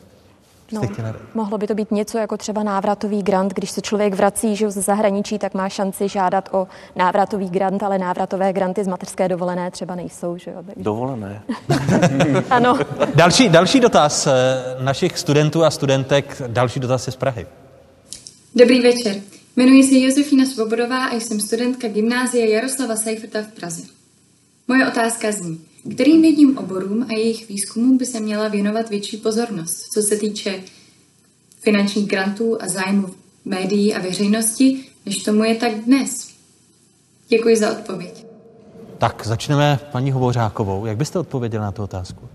Eh, já si osobně myslím, že eh, neexistuje možnost determinovat přesně, kterým vědním oborům by se měla a neměla věnovat pozornost. Já si prostě myslím, že, že eh, tady to vždycky sebou nese nebezpečí, že zanikne něco, co by v budoucnu teoreticky mohlo prosperovat a víceméně za mě to určitě není cesta. On je to takový neblahý je v politiku, že se snaží určovat, které obory by měly být in i, i z podpory státních prostředků nebo veřejných, veřejných prostředků. Teď by měly letět aplikované obory. Tady je třeba trošku vyvažovat. Co se týká základního výzkumu, tak tam si myslím, že by to mělo být co nejvíc otevřené, protože ze své podstaty my nevíme, co se vybádá a co jednou bude užitečné. Čili tam je třeba to mít úplně otevřené. Ale potom myslím, že je legitimní mít určité priority. Máme covid, tak proč nedat prostředky navíc na COVID. Máme klimatickou krizi a je třeba to řešit. To si myslím, že je naprosto legitimní, ale nemělo by to být na úkor toho širokopásmového základního výzkumu. Rozum a věda je název této, této kapitoly. Nakolik je rozumné a je to problém i možná tuzemské vědy, módní vlny ve vědě, že se eh, právě některé obory stávají in a proto je jim věnována no, možná i neprávem větší pozornost. Když necháme stranou eh, ty externality, jako je třeba pandemie COVID-19, jako to mluvil Pavel Jungwirth. Hmm.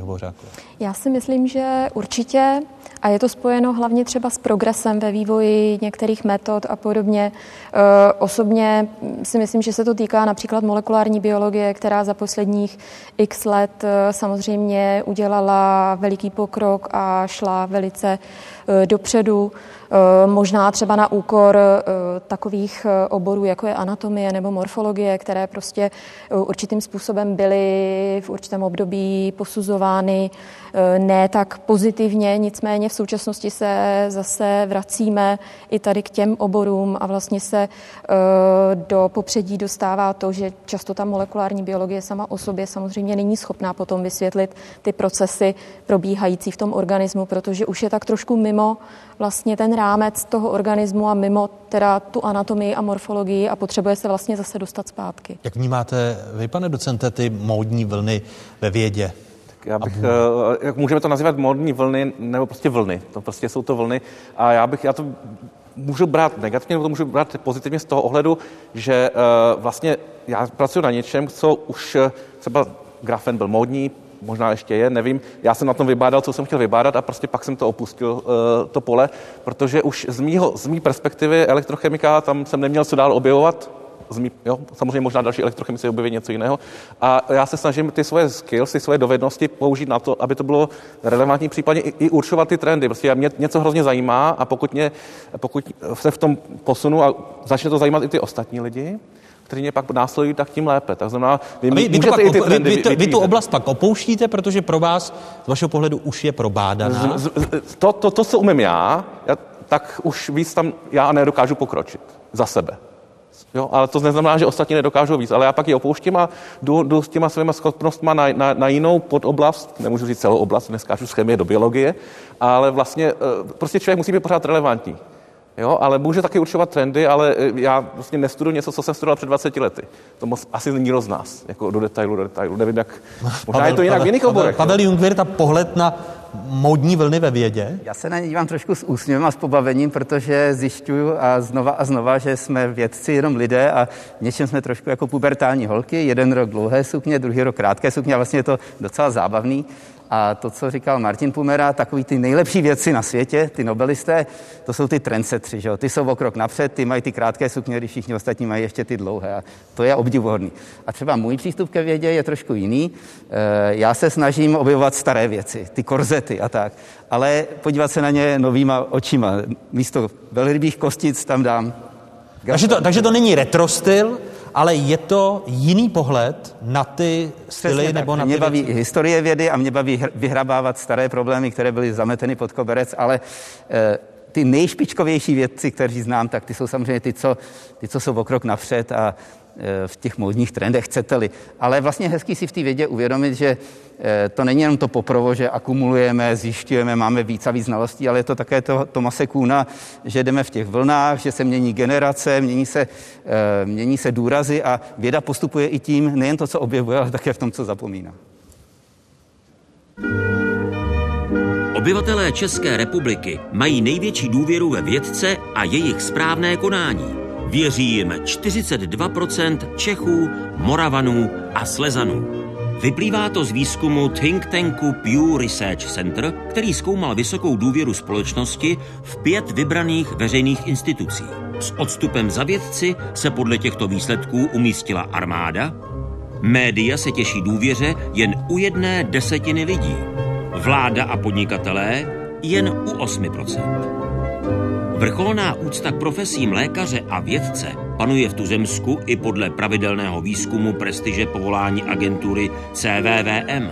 Posledních 15 let žebříčku o 26 příčkách s přehledem vládnou.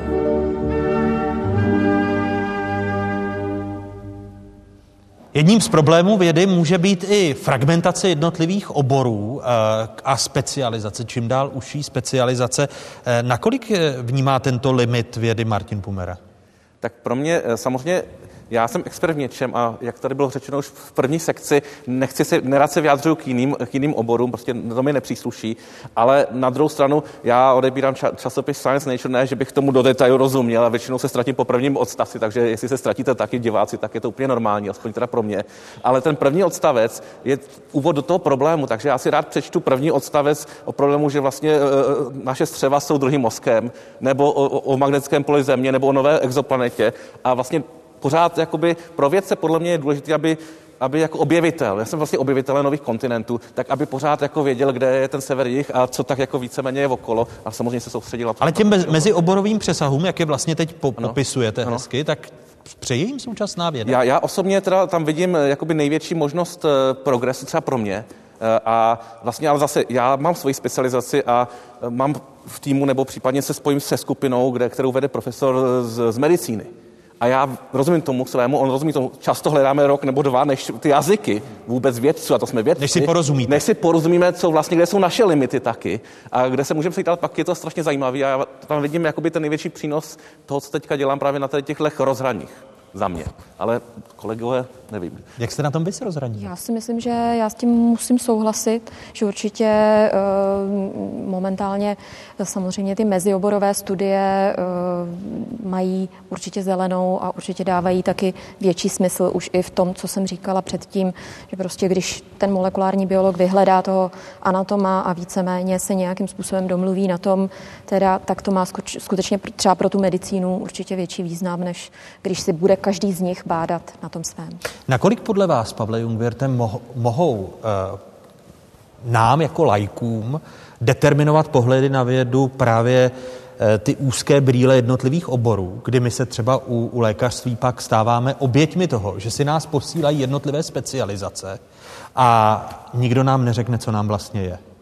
Vy to berte jako nadsázku. A, a já nejsem provok- lékař, ale uh, já trošku, můj přístup k vědě je takový trošku z toho rychlíku, kdy Eh, jsem za svůj život dělal celou řadu oborů nebo podoborů, takže já se snažím být ten člověk, který možná trošku ty obory propojuje. A samozřejmě jsem si bolestně vědom toho, že ta cena za to je, že pak vím eh, všechno o ničem eh, a nevím nic pořádně.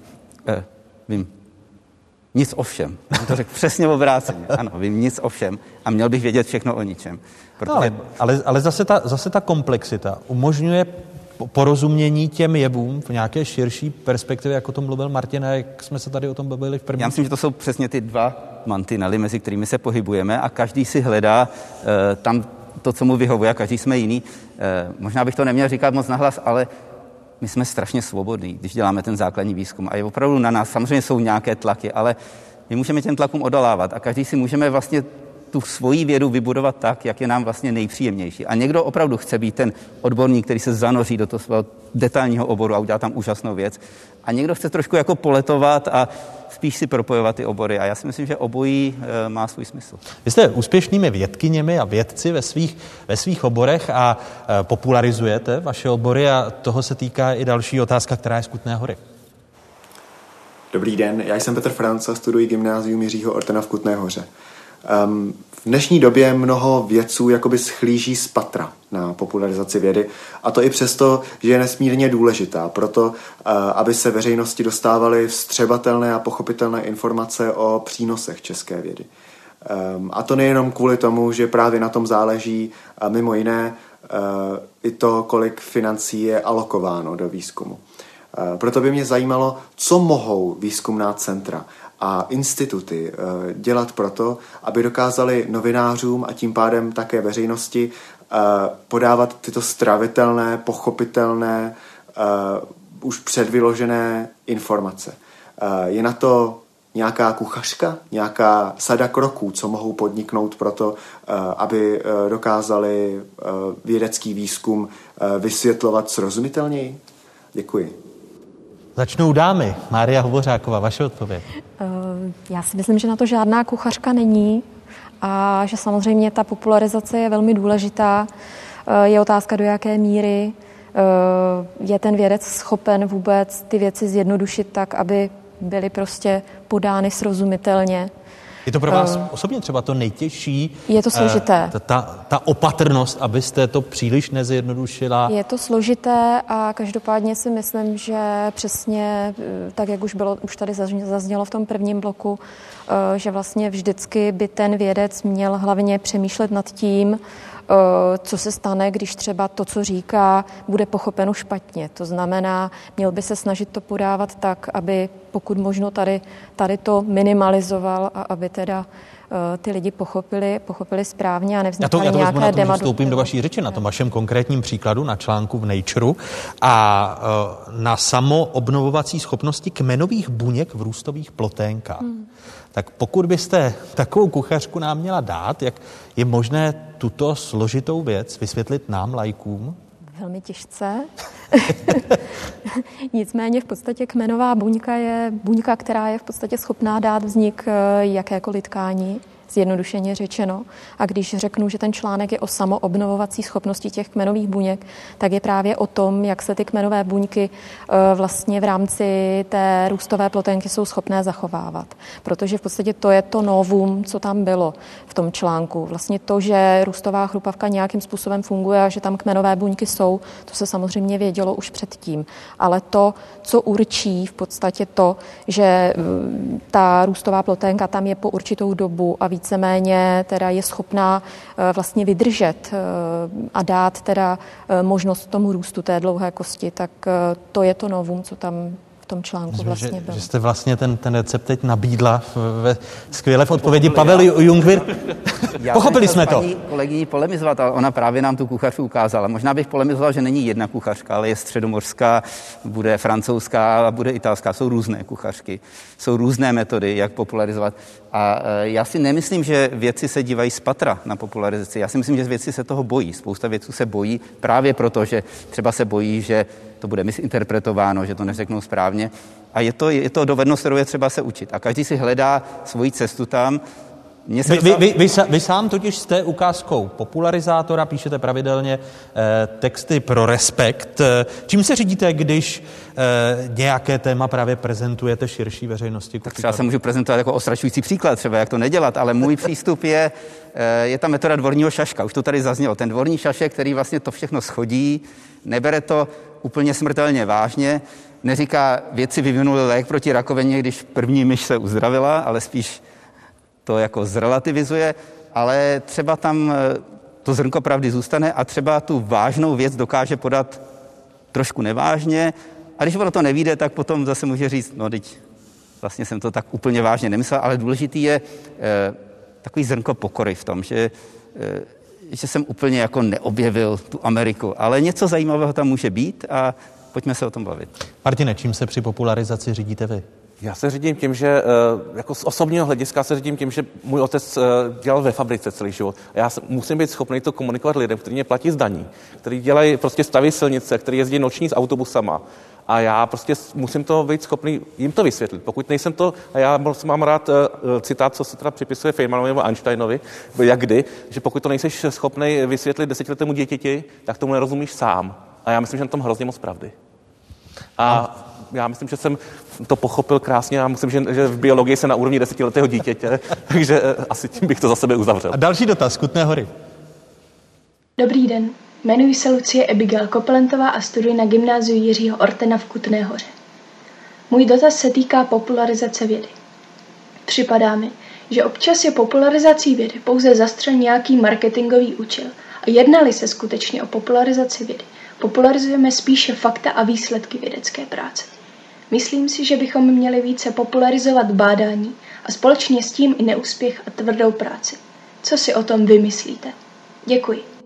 Tak ten druhý kontrast, který naznačila v té otázce Lucie, eh, paní doktorko, který se právě týká toho, aby člověk popularizací dnes klouzl spíš k marketingu nebo, nebo nějaké propagandě. To je samozřejmě zásadní otázka, nicméně eh, já si myslím, že k, té, k, tomu, k tomu marketingu nebo k nějaké propagandě eh, ten samotný vědec ty sklony úplně nemá. Nemá. Eh, Dobrý vědec spíše- nemá podle vás sklony tak. No, tomu, já, aby... já si spíš myslím, že to potom je už taková ta věc, která se sune sama.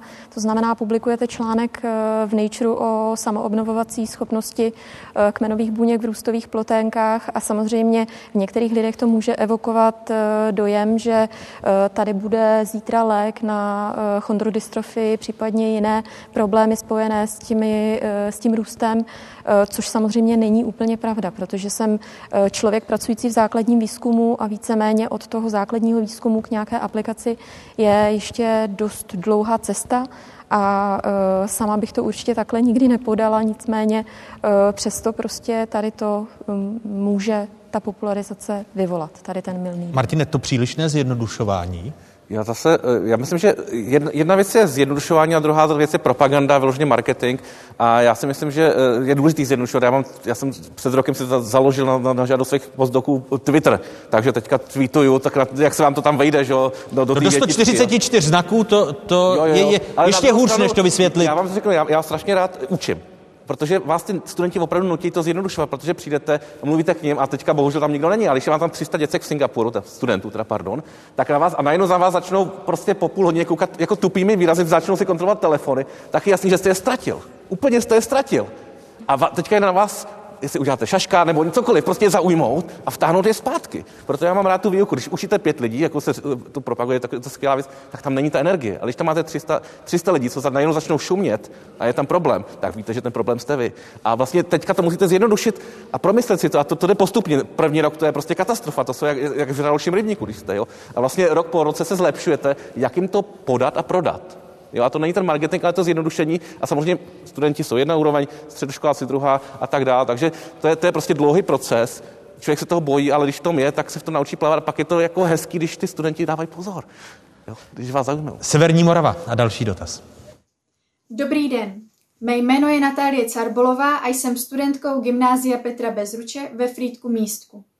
Ráda bych se vás zeptala, zda je dle vašeho názoru do budoucna potřeba navýšit počet vědeckých pracovníků a pokud ano, tak zda by bylo dobré rozvíjet zájem o vědu na základních a středních školách více. Děkuji. U Pavla Jungvirta začnu jako předsedy učené společnosti. Tak ten dotaz měl dvě části. Ta druhá část je, zda se má zvyšovat zájem o vědu, tak to určitě ano. To čím víc, tím lépe. Ta první část, jestli by mělo být více věců, já bych šel po té kvalitě. Já myslím, že bychom měli mít více skvělých věců tady. Tady z evropských peněz se vybudovalo spousta infrastruktur. Myslím si, že věců je tady poměrně dost už dneska na obyvatele. Neznám ta přesná čísla, myslím, že v tomhle nejsme vůbec špatní. Ale eh, já bych šel do té kvality teď. A vy, vy, vy cítíte u té nejmladší generace, právě u středoškolských studentek a studentů, eh, kteří tvoří pravidelně každý měsíc vysílání Fokusu zájem o vědu a, a pak nástup právě na vědecké Rozhodně kar... cítím a už to tady padlo nejen o ty přírodní vědy, ale o té, o té společenské vědy, humanitní vědy a já si myslím, že to je hrozně pěkný, že eh, ta mladší generace to vidí víc eh, v souvislostech. My jsme opravdu studovali, já jsem studoval chemickou fyziku, dneska se na Cambridge studují přírodní vědy, to je strašně pěkné a teprve později se člověk vyprofiluje. Takový ten, dostat ten obecnější základ těch věd a pak se vyprofilovat a ne už hned po Gimplu se zaměřit velice úzce, tak eh, to si myslím, že ta mladá generace chápe a je to strašně dobré. No otázkou je, jestli to chápe i ten vzdělávací systém, eh, Mario. Jestli ten vzdělávací systém to chápe, já si myslím, že dneska určitě ty fakulty se snaží. Je otázka, do jaké míry třeba jednotliví vyučující to jsou schopni dostat do praxe. Eh, já si osobně myslím, že vlastně dneska těch věců je poměrně hodně že tady vlastně v minulosti nikdy tolik vědců nebylo. Vždycky byla ta věda spíše lokalizovaná někde eh, ve velmi úzkých společnostech a proto samozřejmě i ta popularizace vypadala jinak, než vypadá třeba dneska. A určitě si myslím, že ty eh, fakulty se snaží nějakým způsobem ty studenty teda nalákat a změnit třeba styl té výuky ve smyslu uh, trošku to udělat tak, aby to ty dnešní děti víc bavilo nebo je právě i o, o té mezioborovosti a té menší fragmentaci, o které jsme se bavili, jestli k tomu přispívá i vůbec podchycení dětí na té základní škole, kdy se jim rozcuckují ty, ty jednotlivé předměty do mnoha rozvrhových oken, namísto toho, aby tady byly přesně přírodní vědy, eh, filozofie a vědy společenské. Čtyři hlavní obory jazyk mateřský a jazyk cizí, Martine? Tak samozřejmě, eh, já se na to můžu podívat ze Singapuru, kde děti chodili do mezinárodní školy, tam se to bere úplně obráceně, tam se učí prostě o, o, o starém Egyptě a učí se tam počítat, učí se na tom jazyky, učí se na to geometrii a vlastně se to jakoby projektově. Jo, že se půl roku dělá jeden projekt a učí se tam týmovosti, když to u nás se učí, prostě musíš překonat ty ostatní. Takže to se mi, to se mi jako líbilo na tom mezinárodních školách, toho systému. A co se týče eh, těch, těch dětí na základní škole, já myslím, že to je extrémně důležité. Já jsem bydlím na vesnici, tam vesnická škola, jsem se rozhodl dobře, prostě nemám čas, ale, ale prostě musím si ho najít. A šel jsem na té škole, se mi ukázal, jak fungují mikroroboti pod, pod školníma mikroskopama. Prostě si přinesu dvě lahvičky, vypetou to tam, dám přednáška, dítě mi řeklo, že to bylo hrozně nudný, ale že ty mikroroboty na to pak se zbíhaly učitelky češtinářky, aby to viděli v mikroskopu. A myslím si, že kdyby tohle to vzešlo od rektora a řekl každému, přines mi ukázku, že jsi byl na základní škole, plošně v České republice od učených společnosti, to zkuste to nařídit. A, a prostě jednou, dvakrát do roka do, na základní školu ten čas si prostě najdete a to ty lidi přitáhne, když jim ukážete něco praktického, nebo jim o tom popovídáte, tak já myslím, že to je něco, co setkal jsem se s vědcem, jak často na tu vesnici přijde jako do školy někdo. Pa, Pavle, máte námět pro učenou, učenou společnost. A já bych chtěl říct, jak, abych kontroloval zpátky, když u vás na škole na to máte ten obor chemie, že jo, ten obecný obor pro ty nejlepší studenty. Jsou tady chemické olympiády, oni tu jsou ty vlaštovky a je třeba to podporovat a přesně ten obecný zájem o přírodní vědy a nespecializovat se úplně hned, projektově se učit, ale zároveň také mít ty znalosti. Takže zlatý střed a máme tady, jako nemusíme to vymýšlet úplně od nuly, jako podpořit to dobré, co tu je. Rozum ve vědě a milá trojice vzácných hostí, kteří přijali pozvání do dnešního fokusu. Děkuji dvěma chemikům, Pavlu Jungvěrtovi a Martinu Pumerovi a bioložce Márii Hobořákové. Děkuji vám a těším se na další setkání. A máme tady další téma, už jsem ho zmiňoval v průběhu dnešního fokusu očkování. A nejen to proti COVID-19 bylo už od svého vynálezu tématem, eh, které vyvolávalo velké diskuze. Ty se ještě více zintenzivnily koncem minulého století. Jak část společnosti přišla o důvěru eh, ve vakcínu proti spalničkám, jsme zmapovali následující reportáži. Slovo spalničky zní v češtině nevinně. Jde ovšem o vysoce infekční virobou chorobu, která se projevuje rýmou, kašlem, teplotou, zánětem spojivek a vyrážkou po celém těle a která v minulosti zabíjela ve velkém. Ještě ve 20. století se ročně spalničkami nakazilo asi 100 milionů lidí.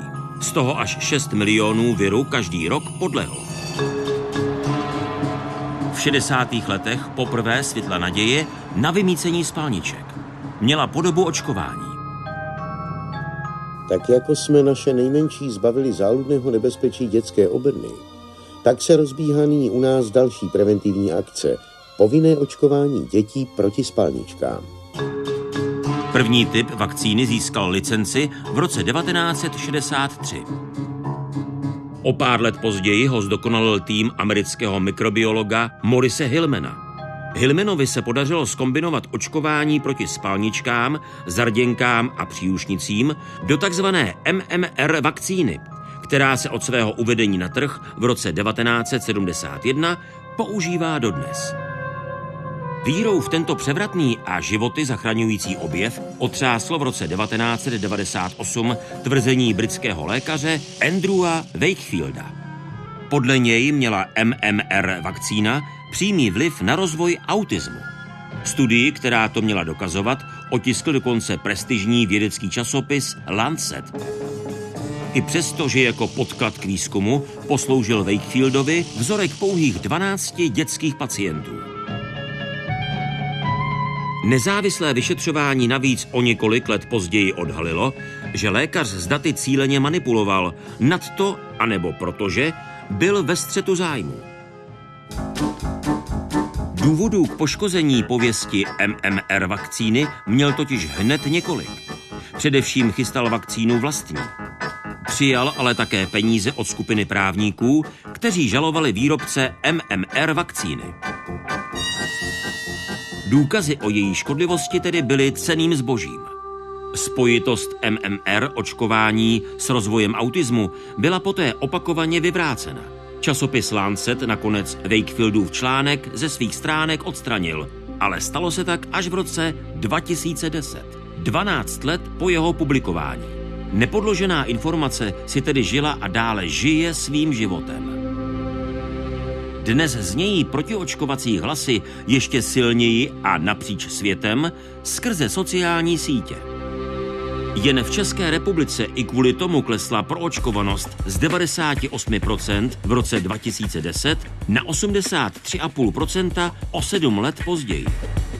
K tomu, aby byla proti smrtelným nemocem chráněna celá populace, včetně těch, kteří vakcínu ze zdravotních důvodů dostat nemohou, je přitom potřeba dosáhnout pro očkovanosti alespoň 95%.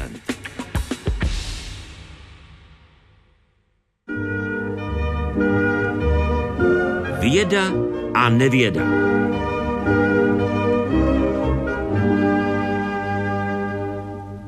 A hosty třetí kapitoly dnešního Fokusu jsou imunoložka Jiřina Bartůňková z Ústavu imunologie druhé lékařské fakulty Univerzity Karlovy v Praze. Dobrý večer, paní. Dobrý večer. Vítáme internistu kardiologa profesora Richarda Češku, který je přednostou Centra pro preventivní kardiologii třetí interní kliniky Všeobecné fakultní nemocnice a první lékařské fakulty Univerzity Karlovy. Dobrý večer. Dobrý večer. Profesore. A vítám historika doktora Pavla Suka z Fakulty sociálních věd Univerzity Karlovy. Vítejte, Pavle. Hezký Dobrý večer. Paní profesorko, setkáváte se často ještě s těmi názory, eh, ku příkladu, že očkování proti spalničkám způsobuje autismus?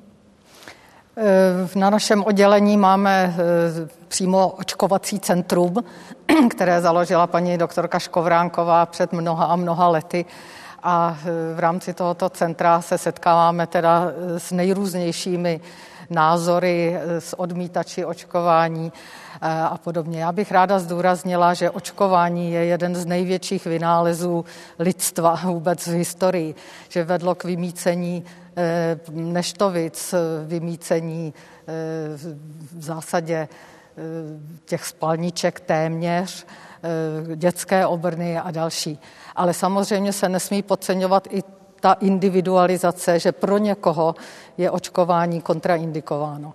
A když se nedodržují zásady kontraindikace, tak může vzniknout nějaké poškození. Takže tady je potřeba individualizace toho očkování a proto my máme tu poradnu pro očkování dětí, které mají nějaký zdravotní problém. A ta poradna je, chápu správně, jedním z účinných nástrojů, jak bojovat s nedůvěrou, která vznikne na základě jednoho článku, který byl otištěn v prestižním časopise, který si pak žije vlastním životem i v éře sociálních médií. No, ta poradna je primárně určena pro děti s nějakými závažnými onemocněními, ať už jsou to děti po, po transplantaci nebo děti s onkologickými onemocněními, které musí mít individuální očkovací plán. A samozřejmě ta poradna může, a drnčí tam telefony dnes a denně, funguje i jako určitá propaganda, řekněme, poradna. Především se snažíme pro praktické lékaře, nikoliv přímo pro pacienty, protože to bychom nezvládli. Pane profesore, vaše zkušenost a setkáváte se často u pacientek a pacientů s tím, že řeknou, pane profesore, přečetl jsem si na internetu nebo četla jsem v sociálních médiích? No, s tím se setkáváme samozřejmě dnes a denně. Je to věc, kterou můžeme z jedné strany hodnotit pozitivně, protože je určitě dobře, když je pacient v současné době ne tím jenom klientem, ale když je partnerem lékaře. Na druhé straně je pravda, že pacienti někdy přicházejí spíše s negativní informací a obávají se, že se někde dočetli, co si negativního a je velmi obtížné je přesvědčit, že máme důkazy na, na řeknu, 100 tisících pacientů, kterým nějaká léčba může pomáhat a oni nám nevěří, protože si kde si přečetli. A je to třeba, to nemusí být žádná fake news, to může být pravdivá zpráva, jeden případ, Samozřejmě, budeme-li mít jedna na milion a já budu tím jedním, tak to bude vždycky velmi špatné pro mě. Ale musíme skutečně vidět a vážit to, ten zisk z určité léčby a když ten pacient potom je soustředěn na to, co se může stát negativního, tak to je samozřejmě potom limitující v jeho spolupráci a On, eh, americký statistik Nate Silver, napsal eh, krásnou knížku Signál a šum. Eh, v jejím úvodu píše, že šumů přibývá a signálů, tedy toho pravdivého poznání v takové míře nepřibývá. Je to i va- vaše zkušenost, když přicházíte každý den do kontaktu s mnoha pacienty? Já bych řekl, že to je jeden, jedna eh, část toho problému. Druhou částí je to, co lidé hledají třeba na tom internetu. Protože hledají-li informace, tak velmi často hledají negativní informace.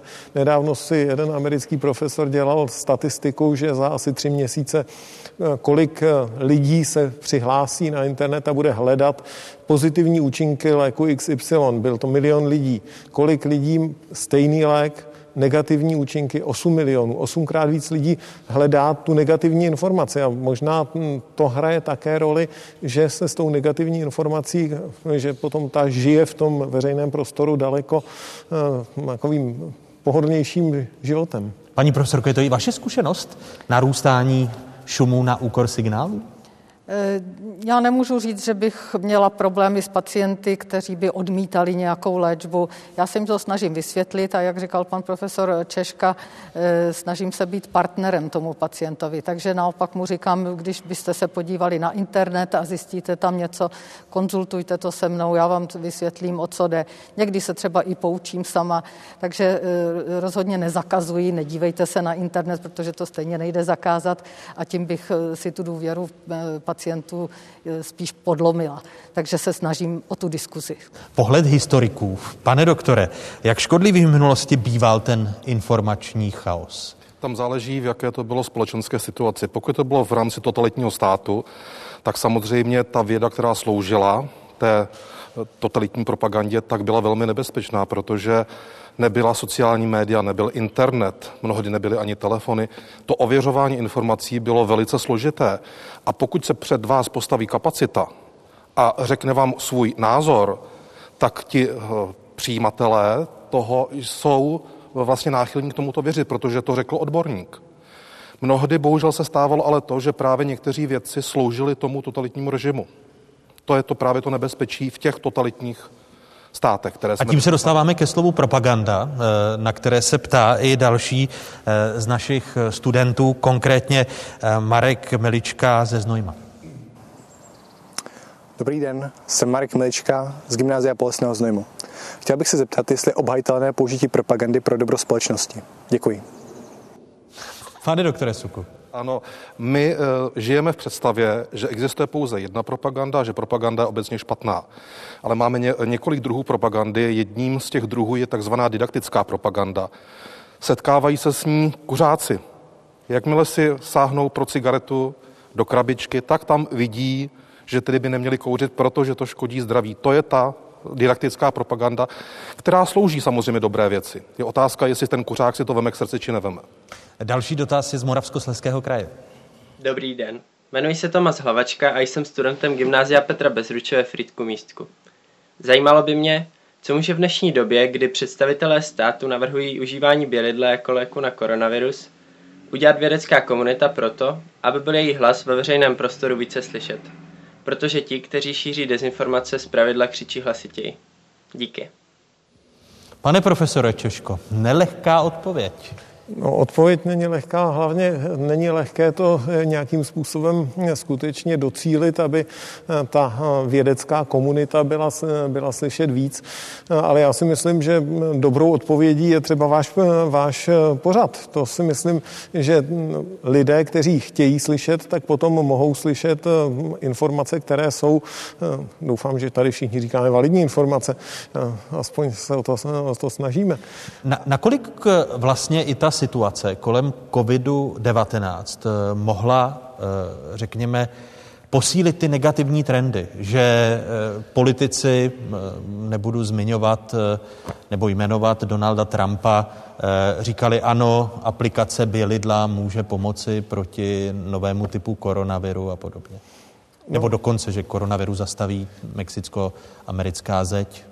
Ono ono, je to, ono je to někdy asi složité interpretovat. Je pravda, že některé ty věci jsou tak absurdní, že se vynulují sami, sami sebou, minimálně v určité skupině, skupině lidí a zase bude to o tom, také já si myslím, že bychom neměli úplně hm, opomíjet to, kdo naslouchá. Protože my se tak jako díváme na to, kdo co říká, ale nedíváme se na to, že všichni bychom se měli jako společnost snažit o to být co nejvzdělanější v širokém slova smyslu a pak třeba aspoň ty největší nerozumnosti, které se někdy eh, v tom veřejném prostoru objeví třeba od eh, některého z těch jmenovaných politiků, tak eh, prostě zaniknou nebo hm, jim bude věnována pozornost, která jim patří. Jak jste se setkávali ve své lékařské praxi i, i se strachem z neznámého v první vlně? My jsme teď v části vlny druhé, paní profesorko.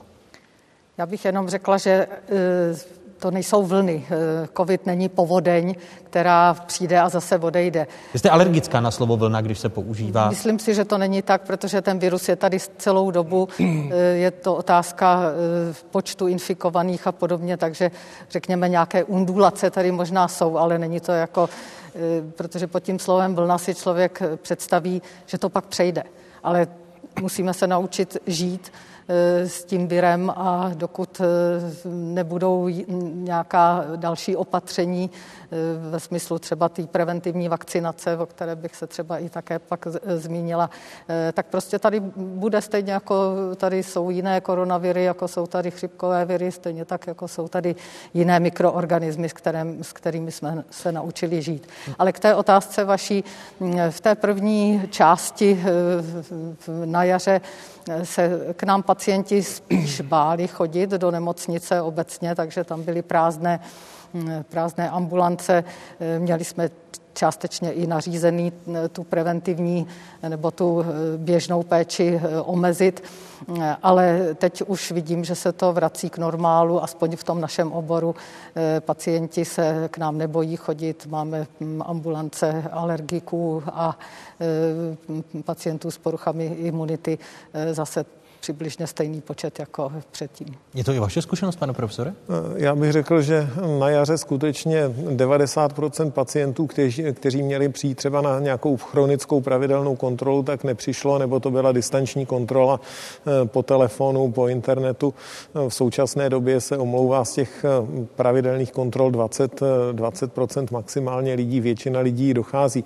Samozřejmě je otázka jiná a to je akutní péče, protože tam asi byl opravdu veliký problém v rámci té eh, jarní, toho jarního období, abych paní profesorku eh, s první vlnou nezlobil.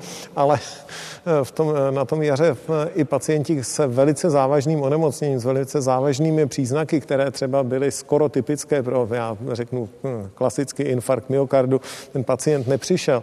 Byly regiony v Evropě, kde 80% lidí nebo 80% poklesly infarkty v nemocnicích a ti lidé, ne, že by těch infarktů bylo méně. Těch, oni je přechodili?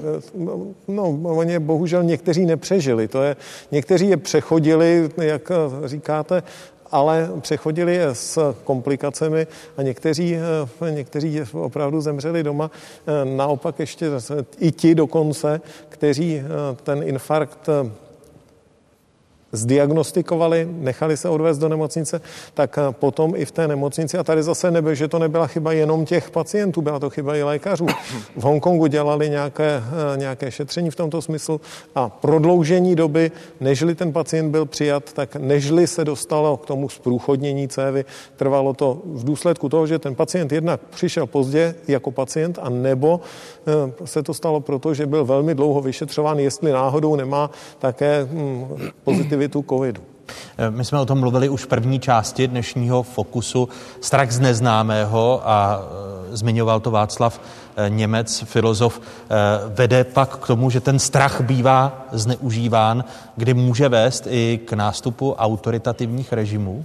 Pane Ale právě přes emoce, ať už jsou kladné či záporné, snadno zmanipulujete ty posluchače, diváky a další, další ty obyvatele. Takže ono se to velmi, velmi využívá a právě u těch autoritativních režimů potom to vede k tomu, že jsou ti lidé snáze ovladatelní.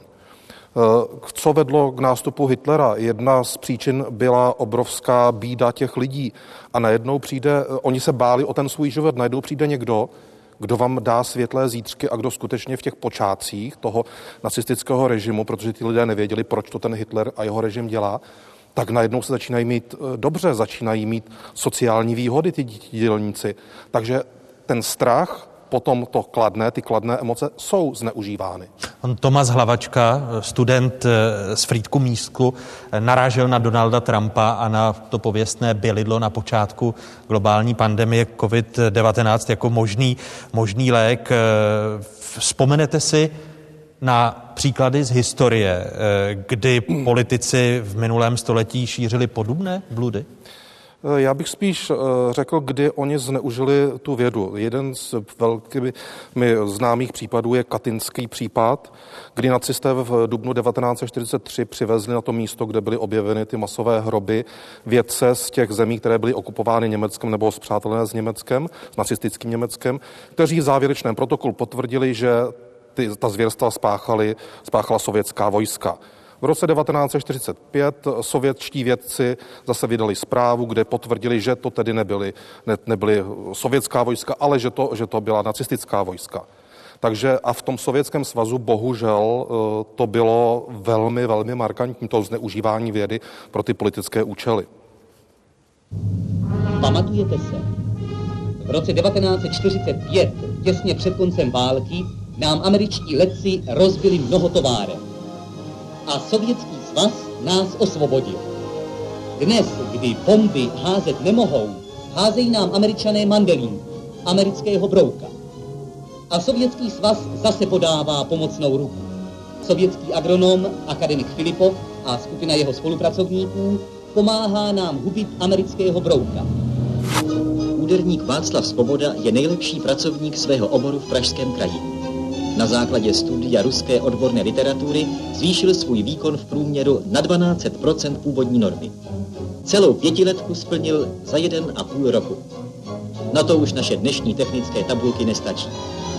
Vaše jalovici je možno rozdojit a jsou schopní na to. Když jsem se učil v Akademii Timiryazeva, dali jsme si za úkol rozdojit kozla. A během dvou měsíců jsme masáží vemene kozla na pařování. Za dva měsíce jsme toho kozla rozdojili. A dával nám sklenici mléka denně.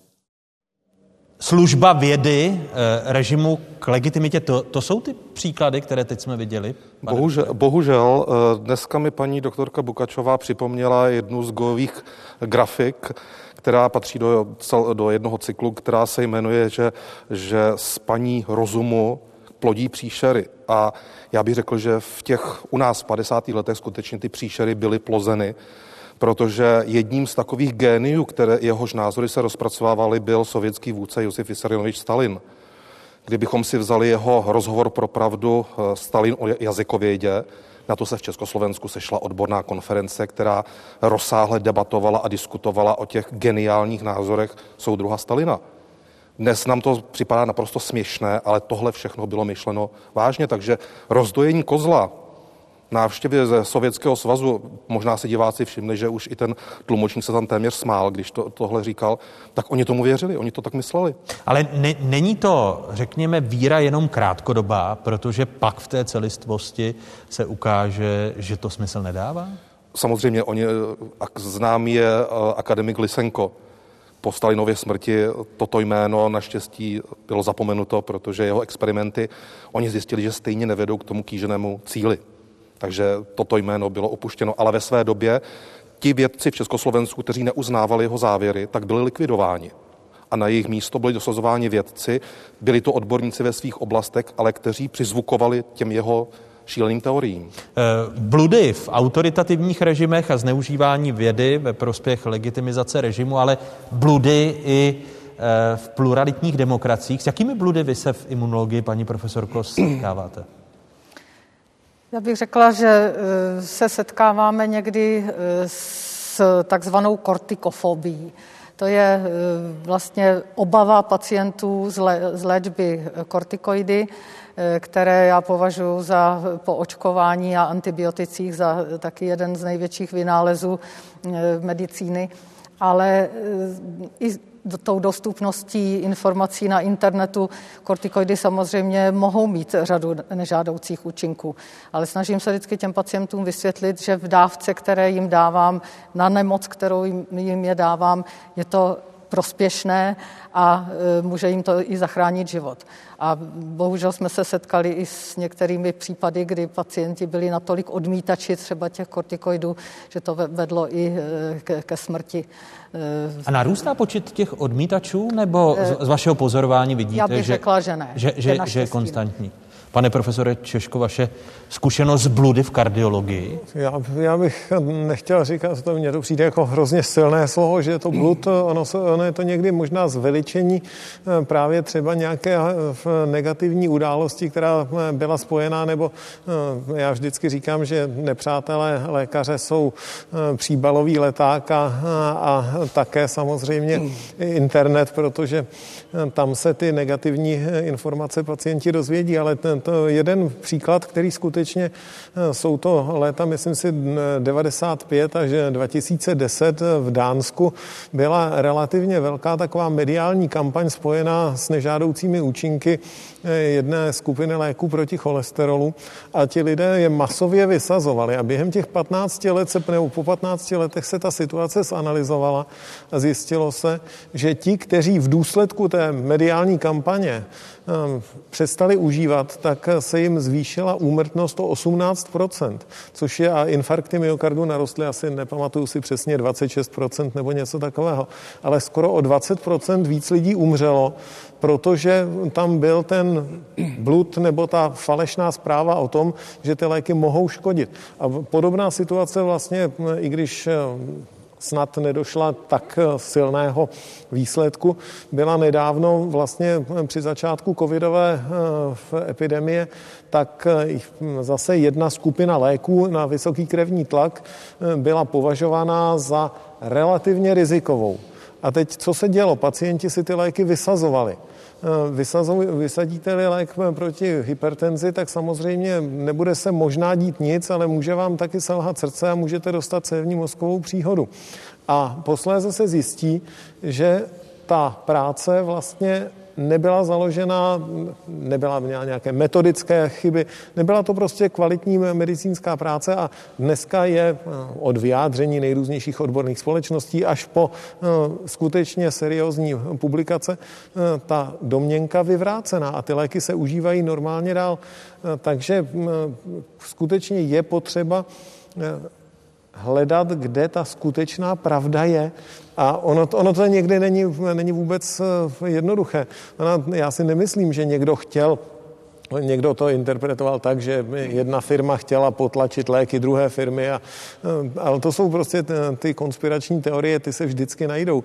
Ale eh, já si myslím, že je trošku chyba, že uniká do veřejného prostoru třeba z toho vědeckého prostředí informace, hrozně brzo, dříve nežli je ta informace zpracovaná, prodiskutovaná, že někdy někdo vysloví nějakou hypotézu, a teď by se o ní mělo na vědeckém fóru, ne medicínském fóru eh, diskutovat, mělo by se to potvrdit, udělat nějakou třeba menší studii, ale ne, tu studii někdo náhodou někde zaslechl, eh, jde s ní na veřejnost a dostane se to teď přeženu do bulvárního tisku. Tyto léky vás zabíjejí, pozor, v covidu je neberte a eh, ti pacienti eh, neumřou na covid, ale umřou na tu cévní mozkovou. Což ale může být součást toho i vědeckého marketingu, aby ku na tu studii, eh, která je v počáteční fázi, šly prostředky, protože je popularizována v mediálním prostoru.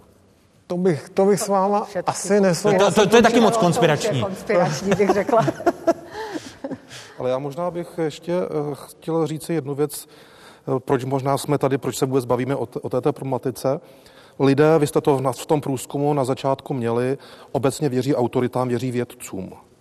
Ale já to třeba stáhnu na historii. Já bych v životě si nedovolil mluvit tady o odboji za druhé světové války, protože na to odborník nejsem a nezabývám se tím. Ale pokud se vědec, který má množství akademických titulů a ne, není epidemiolog, vyjadřuje k určitým věcem, ti lidé, oni nerozlišují vědce, jestli ten se tomu věnuje, nevěnuje, ale prostě oni vidí vědce. Proto jsou snáze náchylní potom věřit těm teoriím, které podporují to, co oni si momentálně myslí a žijou třeba v té své sociální bublině. Vy teď eh, všichni tři dáváte částečně odpověď na otázku, která přichází z Klatov. Dobrý večer. Jmenuji se Tereza Šleglová a studuji na gymnáziu Jaroslava Vrchleckého v Klatovech. Mnoho lidí vědeckým poznatkům nerozumí a tak je snadné uvěřit fake news. Jak tedy spolehlivě rozeznat blud od odborného článku? Jakou formou a kdo by měl tady předkládat lidem informace na internetu? Je cílem bludů donutit potenciálně nemocné, aby se nechali vyšetřit? Paní profesorko, začněme u vás. Bylo tam několik otázek, tak jak rozeznat blud od odborného? Já myslím, že to je těžké i pro odborníky. Takže některé věci jsou takové jasné, jako třeba bělidlo a, covid a podobně, ale je celá řada věcí, kde ani odborník nepozná, jestli je to míněno e, záměrně, což bych taky v tom bludu trošičku viděla i takovou tu záměrnost, anebo jestli je to jenom špatně postavená studie a podobně. Takže rozlišit to je někdy těžké i e, pro odborníky. E, ta druhá otázka byla, jestli blud by měl přimět pacienty eh, k návštěvě lékaře, nebo jak to tam... Eh, ano, je, jestli je cílem bludu donutit potenciálně nemocné, aby se nechali vyšetřit? A to si nemyslím, že by to takhle fungovalo. Tak na, na to opravdu ne, nemám jednoznačnou odpověď a nemyslím, Ona je že asi to i, tak i, je i tenká ta hranice, když jste mluvila o té, o té komplikovanosti, tak je asi tenká hranice mezi nechtěnými dezinterpretacemi nebo dezinformacemi. Právě protože internet je médium, kde si každý může napsat, co chce, tak těch informací je tam prostě mm, nepřeberné množství a e, nevyznáte se v tom jako neodborník a jak říkám, někdy ani jako odborník. Pane profesore, jak ovlivňují ty, vy se bráníte používání e, slova e, blud, tak ale zazněl v té otázce, jak narušuje důvěru mezi pacientem a mezi, mezi lékařem? Já si myslím, že poměrně hodně. A samozřejmě tady trošku eh, záleží i na postavení toho lékaře. Já bych řekl, že s paní profesorkou jsme v relativně komfortní situaci, protože jsme přeci jenom z fakultního pracoviště a když nežli k nám někdo přijde, tak eh, když přijde i s tím článkem z internetu, tak někdy eh, je takový, ano, má čtyři akademické tituly, tak asi bude mít pravdu, tak když říká, tak tomu internetu nebudu tak věřit, ale třeba praktický lékař vynikající s tím bude mít velikou, veliký problém, protože eh, tam za ním jde a někteří ti pacienti říkají takové to nehezké, ten, ten můj údržbář, ten mi dává tyhle léky a já jsem si našel, že ty léky mi škodí. Takže eh, a to, to se to na, na sobě pozorujete, že tím, že jste profesor, ověnčen tituly, tak ta míra filtrace je dalek, daleko větší než chudák na obvodu, který... Myslím si, že to tak je, i, i když si myslím, že ty kolegové v té v tom, tý první linii dělají někdy úžasnou práci, takže si to vůbec nezaslouží a myslím možná, nebo já si nezasloužím eh, tak eh, pozitivní pohled na Paní profesorko, je to i vaše zkušenost? Je to i moje zkušenost. Opravdu nemám s mými pacienty většinou žádné kontroverze, že by mi nedůvěřovali, nebo jak jsem říkala na začátku, pokud mají mají nějakou informaci, kterou si někde přečtou, tak já jim to ráda vysvětlím, podívám se, co to je za odkaz, eh, jestli se to dá považovat za seriózní informaci nebo ne. Takže ta diskuse, ale my máme taky tu výhodu v těch odborných ambulancích, že máme na ty pacienty malinko více času, než třeba ta první linie těch praktiků, který tam má eh, za den 40 eh, lidí s nejrůznějšími heterogenními potížemi. My už jsme speciální specializovaný a přece jenom máme vyfiltrovaný ty pacienty a e, dáváme si na ně, řekněme, půl hodiny času, když jsou noví a 20 minut, e, když jsou to kontroly. My jsme v této části, a to je poslední otázka na vás, pane doktore, naznačovali, že je zásadní rozdíl mezi omylem, vědeckým omylem a rolí rozumu ve vědě a záměrnou lží, s čím se setkáváme u politiků. Proč se stírají hranice mezi omylem a lží a jejich jasná e, zřetelnost? Toto je omyl, Mýlit se lidské, k vědě to patří a, a záměrná lež, která manipuluje. Eh, je to cesta k důvěře? Rozlišování můj, těch... Můj oblíbený dramatik Oldřich Daněk mě naučil dívat se na věci úplně obráceně, než normálně se dívám a já se vždycky ptám, proč se to děje, komu to slouží. A tam možná bych hledal tu odpověď eh, na to, proč tedy někteří záměrně šíří lži, někteří, bohužel jsme omylní všichni, někteří ten omyl, ale proč ty lži jsou šířeny? Komu to vyhovuje? Jakému okruhu lidí to vyhovuje? To je, to je to, co já tam říkám. A znova bych zdůraznil to, že vědci by měli mít tu velkou odpovědnost a vyjadřovat se skutečně k tomu. Já bych si nikdy nedovolil vám se vyjadřovat v oboru, který, který vy eh, vlastně celý život studujete, který život, celý život rozvíjíte. Ale najdou se tací, kteří bohužel to jsou ty mluvící hlavy, kteří se vyjadřují ke všemu a někdy jsou lidé náchylní věřit tomu, protože to říká vědec. Historik Pavel Suk a děkuji i imunoložce Jiřině Bartuňkové a internestovi kardiologovi eh, Richardu Češkovi. Dámy a pánové, děkuji, že jste byli hosty Fokusu. Díky Vám divákům děkuji, že jste si dívali na další vydání našeho měsíčníku a doufejme, že čím dříve, tím lépe se setkáme i se studenty tady fyzicky, ale opět za měsíc Fokus odvysíláme. Děkujeme Národní knihovně, z jejíž prostor tady v Klementínu jsme dnes mohli vysílat. A děkuji také vám, divákům z Pravodajské 24, že v průběhu celého měsíce i na sociálních sítích věnujete Fokusu pozornost. Dobrou noc.